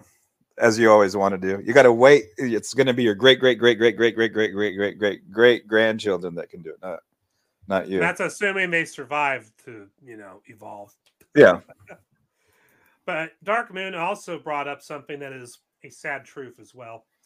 A lot of the users on Corder are also not active users, unfortunately. So, like, I have 119 registered users. I'd say the amount of active users is probably seven. Oh wow. Well, you're still. I mean, the the numbers you gave to me sound sound impressive for just you. You're one guy or two guys like starting your own website and everything. That seems like good numbers to me.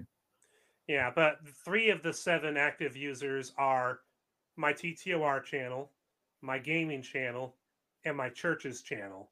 And then the other active users are like Dark Moon 75, VJ TV, and then there's a new guy who just joined recently. He's like a Sonic the Hedgehog character for his avatar. I forget what his name is exactly. Apparently, he's Yeah. actually a furry, which Oh, I Oh, find I find interesting that he joined Corder. I don't even know how he found it, but That would be Well- funny if Corder became like the hot spot for furry videos or Oh, something. And you're like promoting, hey, no censorship, but then it's like it's just like and all, associated fur, with all the and all furry furries things. join. There's a- as they- Oh, at TTR, I know another way that you could boost the uh, traffic on the site if if you're capable of doing this. You're, I know you're intelligent and can probably do it. You may want to talk to Josh about this, but you were talking about embeds and frames and all this.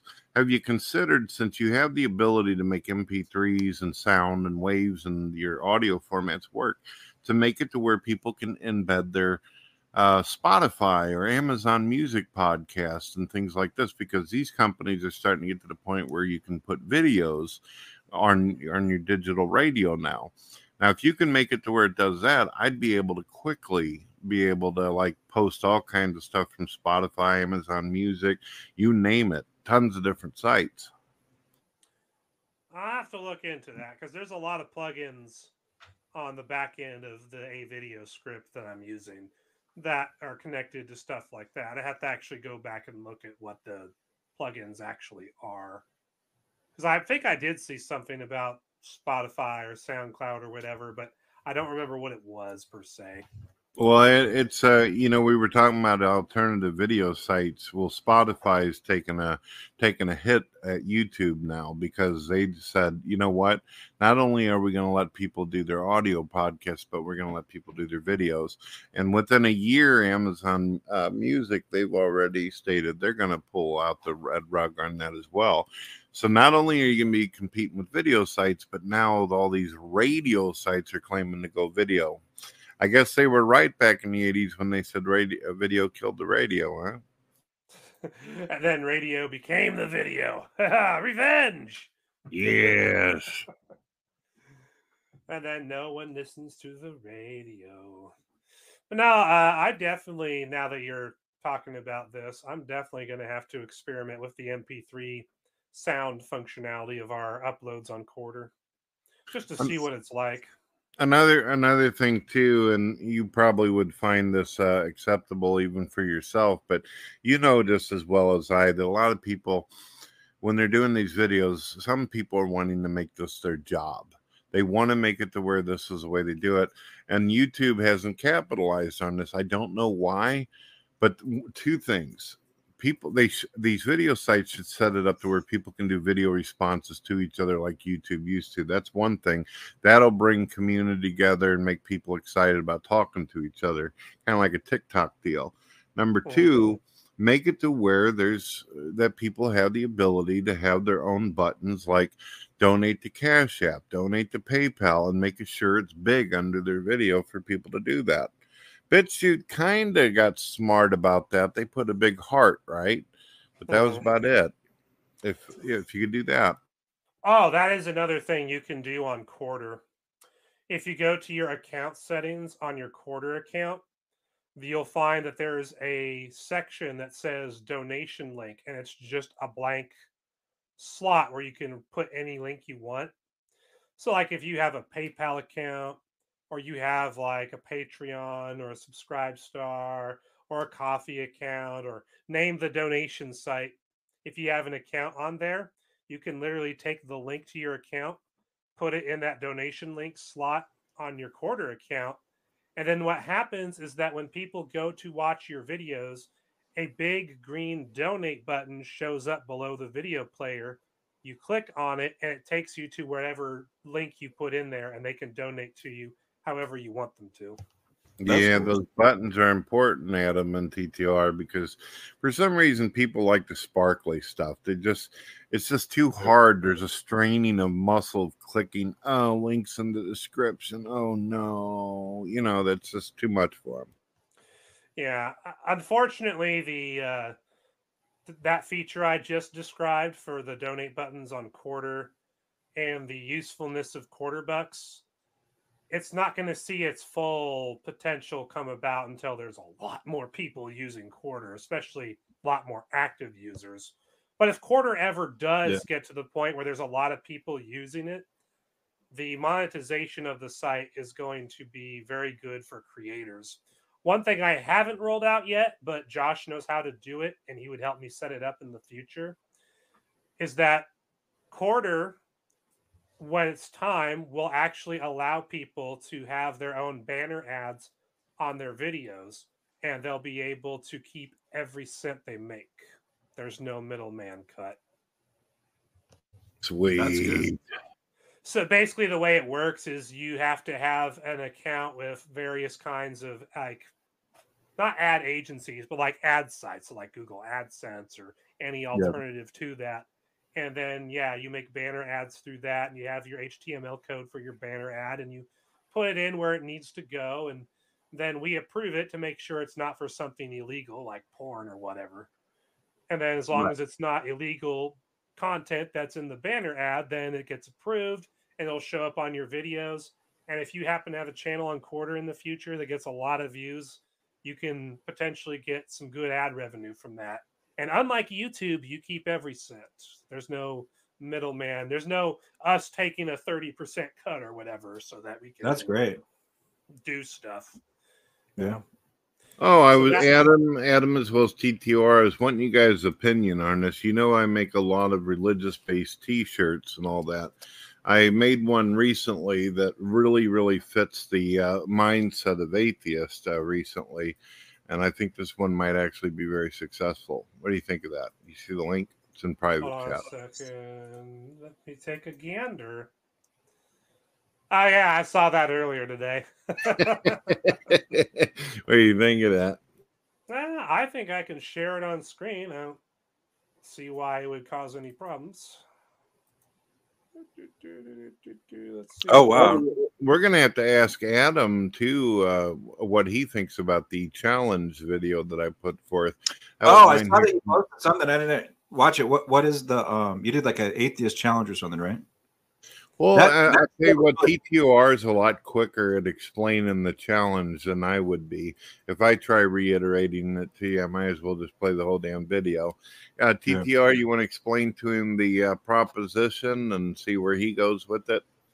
So Brett's video earlier today was a hypothetical situation where a terrorist group captures two atheist parents and their children, and then the same terrorist group captures two Christian parents and their children.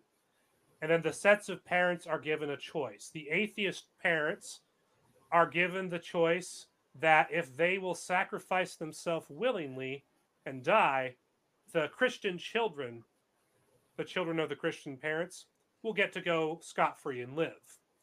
And then the same is presented to the Christian parents. The Christian parents are given the choice that if they sacrifice themselves willingly, the children of the atheists can go away scot free and live.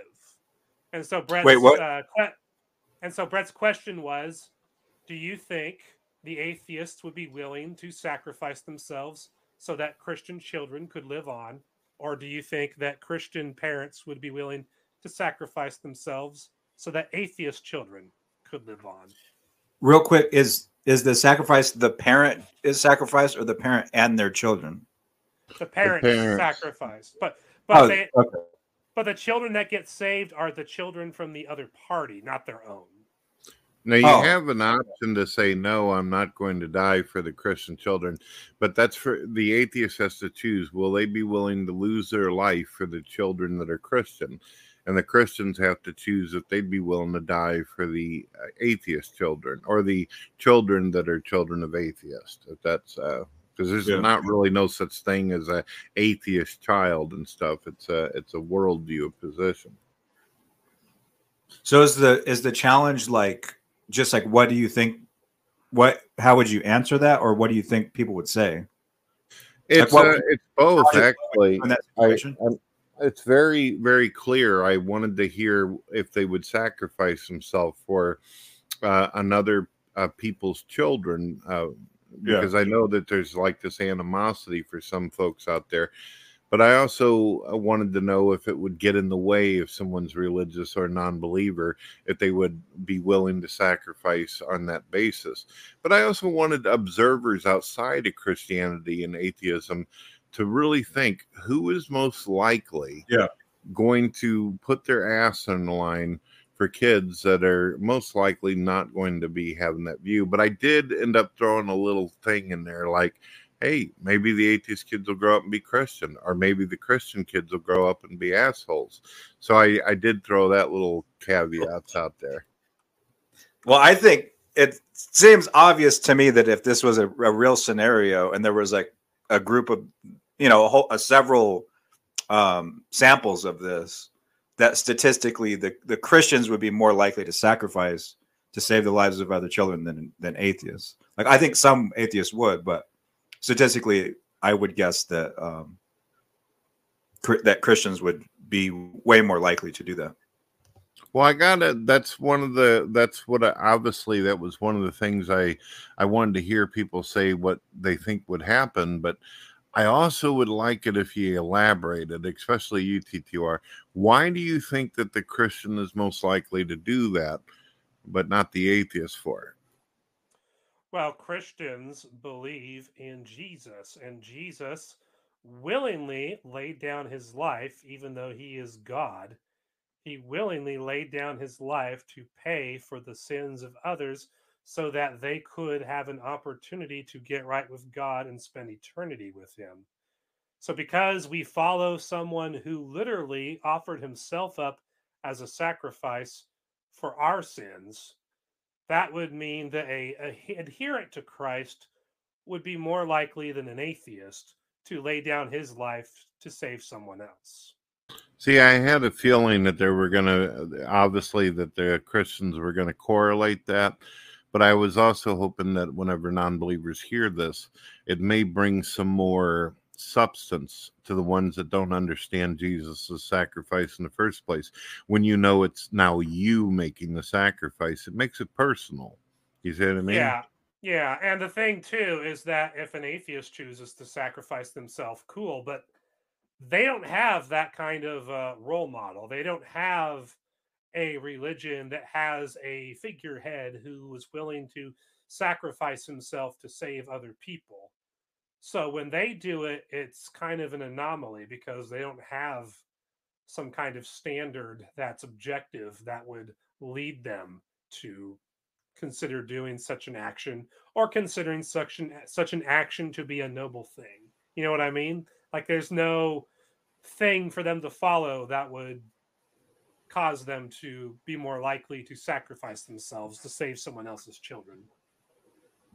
I think personally the the theme of sacrifice in Christianity seems less to me like it doesn't seem as much like the factor in why Christians would do that versus where I just think it's like more of a um a propensity to do what is morally right You know what I mean? I think that that you see that more in obviously not all Christians do that properly. Right. Some people exploit religion and, and use it to take advantage of people. But I think in general, genuine Christian Christians are generally going to just if you're going to do the right thing just because you're supposed to do the right thing. In in atheism, you can have you could have a bunch of people that feel that way, but it's like you said, it's almost just like a random anomaly. Like some will have that, some will be like, fuck that, I'm not going to do that. Like, Right. There is no there's no objective moral standard that says this is right, this is wrong. I mean, they can literally do anything and it's all equally valid because there's nothing above them that's outside the human mind to judge in any objective sense whether what they did was right or wrong. So, yeah, they could literally do anything and it doesn't matter. You know what's crazy is I think that a decent amount of atheists, if they watched the video and they heard the hypothetical, they would probably even deep down inside probably realize that a majority of people are probably going to go with the Christians would do this. They would die for their kids and all that. That's something to think about. But uh, you know, I did have one atheist who left a comment and said, "Oh, I would in a heartbeat." And I'm like, really? Why would you do that? Do you have children yourself? We talked about that comment, right? I asked this person to come in here and explain themselves, but somehow they've got technical difficulties suddenly and don't want to explain why it is. They claim to have a son, they know what it's like to be a father, and they're willing to end themselves on this basis. And I'm wondering why. Why would they do that from their position? yeah, I think that that makes the the dilemma a little more difficult because it's at, fir- at first it does kind of sound like you're doing the right thing, but then it's like, yeah, what about you're leaving your own children behind? What you know? I don't know. It is sort of an interesting moral dilemma because it's not. It's kind of like balancing out two things of which is like worse. It's not just like one thing Oh, because you would be leaving children behind. That's a really devastating thing. Like that's like part a big part of it.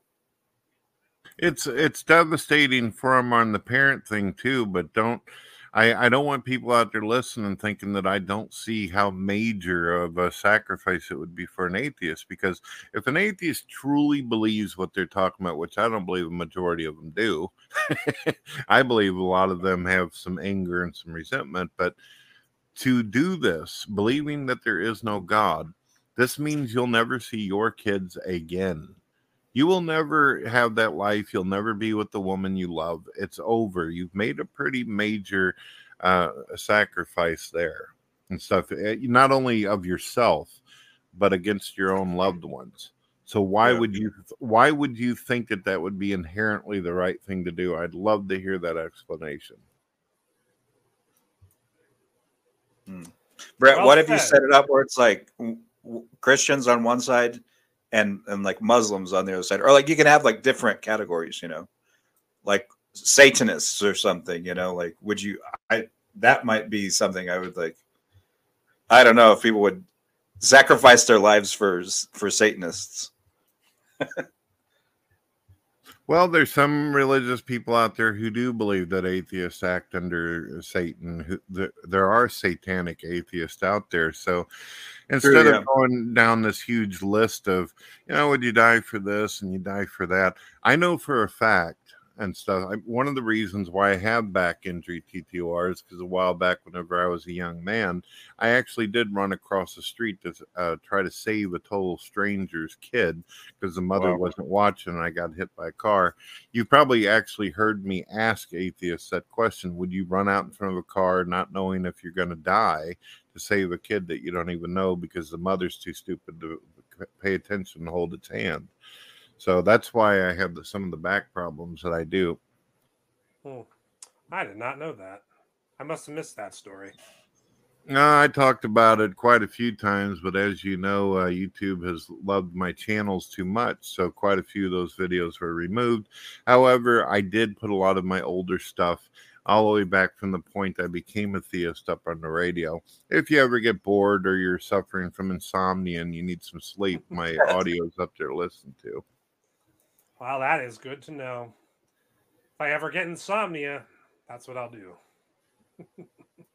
Yeah. I think like a Sam Harris type atheist would would probably intervene and try to save people. You know, there's different atheist?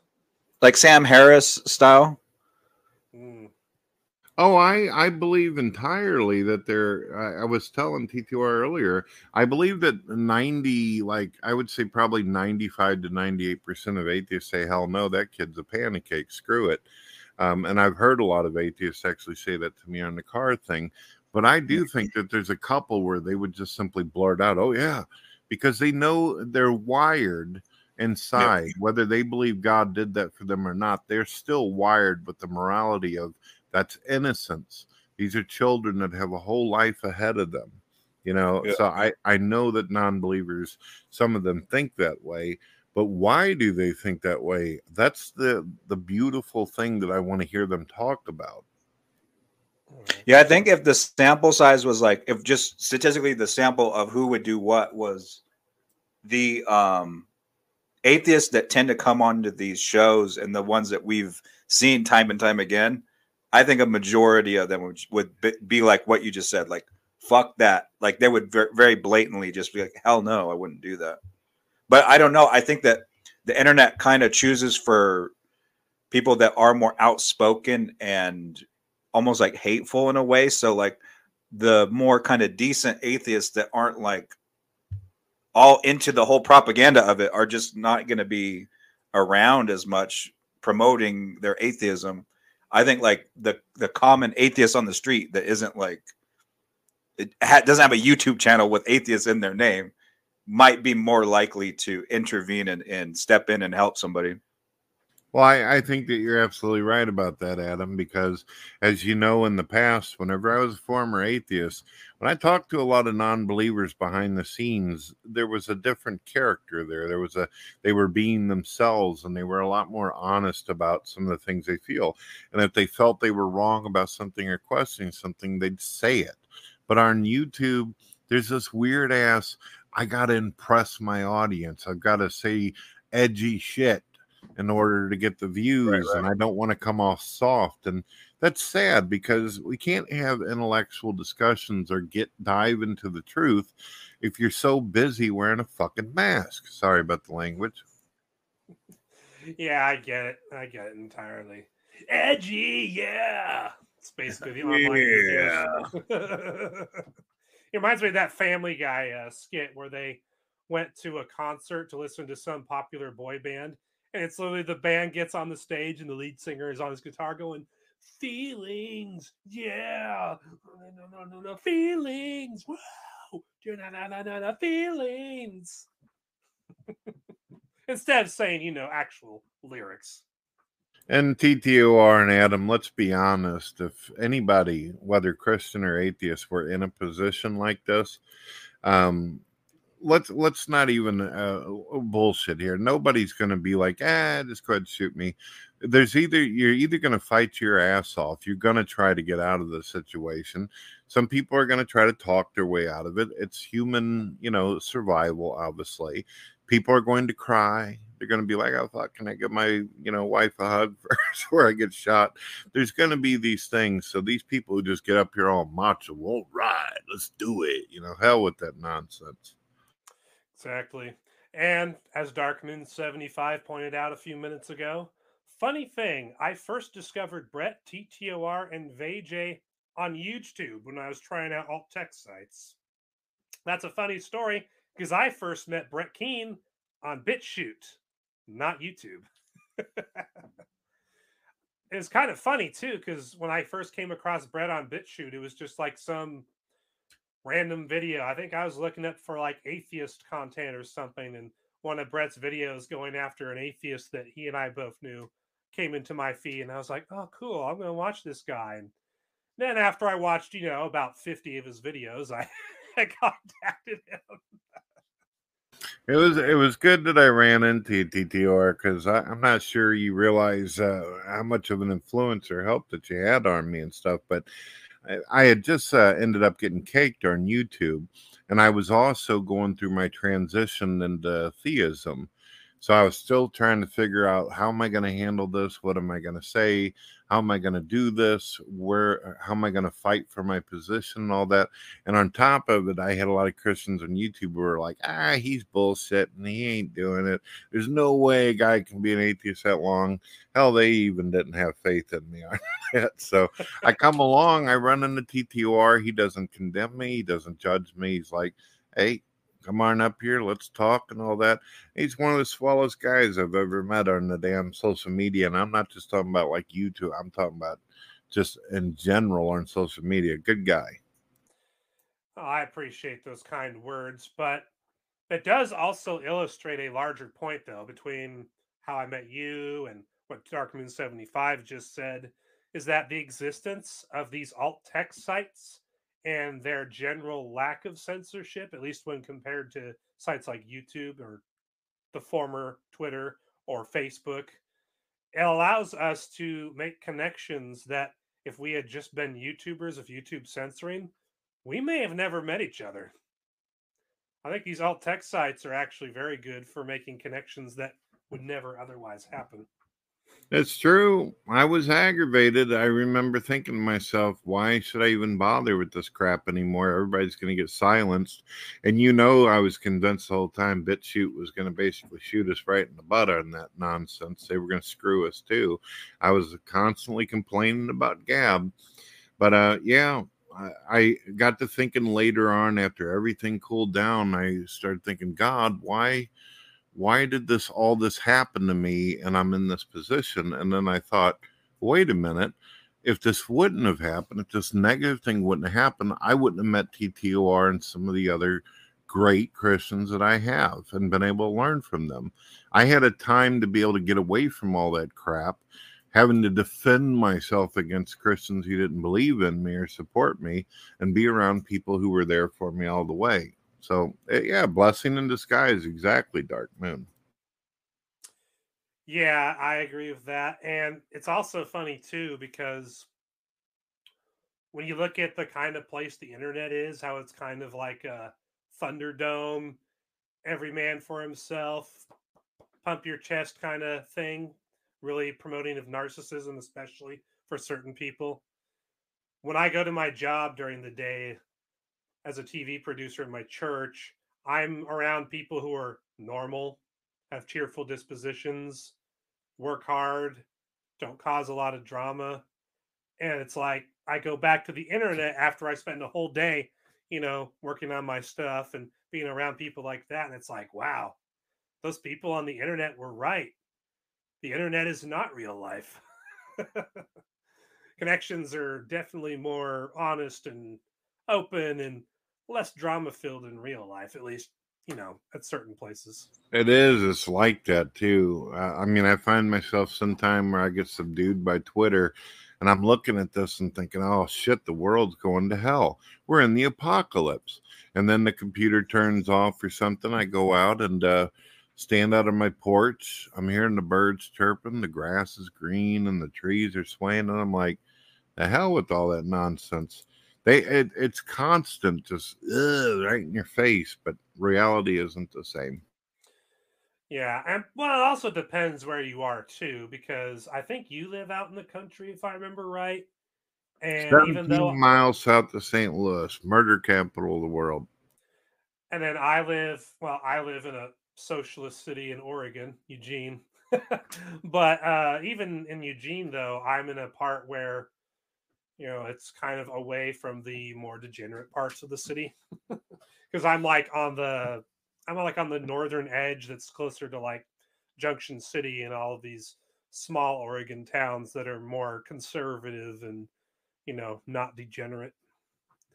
So yeah when i'm out and about in my part of the woods uh generally it's a lot more peaceful and less uh chaotic than if you live on the internet and your entire view of the world is shaped by your social media feeds. Because there I, was, I'll admit. Oh, I was, I was gonna, gonna, go ahead. I was just gonna say, uh, I I can see why there's black pilled people out there on the internet because they don't get out and touch grass and interact with people in the real world, and so if all they see is the bleakness of their social media feeds, I can see why they're even blackpilled in the first place. There, there has been some adorable, funny times though. Some things that made me laugh out loud. Some of these memes. Do you remember whenever, like, uh, whenever they were saying that our country was being invaded, and you had a couple groups from the Middle East who were saying, "Oh, we're gonna, we've went into the cities, but now we're gonna go into the rural areas of America and cause trouble," and people are posting memes of Chris Pratt making that happy face with a gun in his hand, saying, "Please, please." mm-hmm. that cracks me up because people i'm serious if you want to invade the country uh, if you're going to do it do it in the cities because the liberals will let you get away with it but you come into the country your your target practice that they that's fun for them yeah, and that's the thing too. When you've looked at like BLM Antifa attacks, they've mainly taken place in large Democrat-controlled cities. The handful of times any of those groups have tried to go into a rural area made up of mostly conservatives in order to do what they like to do, which is riot and destroy. They've met a lot of resistance and they've had their tail put between their legs and sent back where they came from pretty quickly. Uh, yeah, they don't, for the most part, they don't even try going into, you know, rural areas and conservative areas because they know that they wouldn't be able to get away with the crap they get away with in Democrat cities. Oh, I, am not. I'm not kidding about this either. I live out in the countryside, and we've got cops in our neighborhood. We got hillbillies and all that. And these are the type of folks where if they see strange folks coming in the neighborhood, they'll literally get their gun off the shelf or the wall. They like to keep them as trophies. They will click them and go, "Yeah, yeehaw!" and make all kinds of racket and they'll start preparing for war. It's like they're ready and waiting for anybody to piss them off. So you don't want to do the country. Stick with your Democrat cities. Apparently, they don't have TV or internet, and that's their entertainment. when, degen- when degenerates come into their neck of the woods, oh boy, something fun to do. Click, click.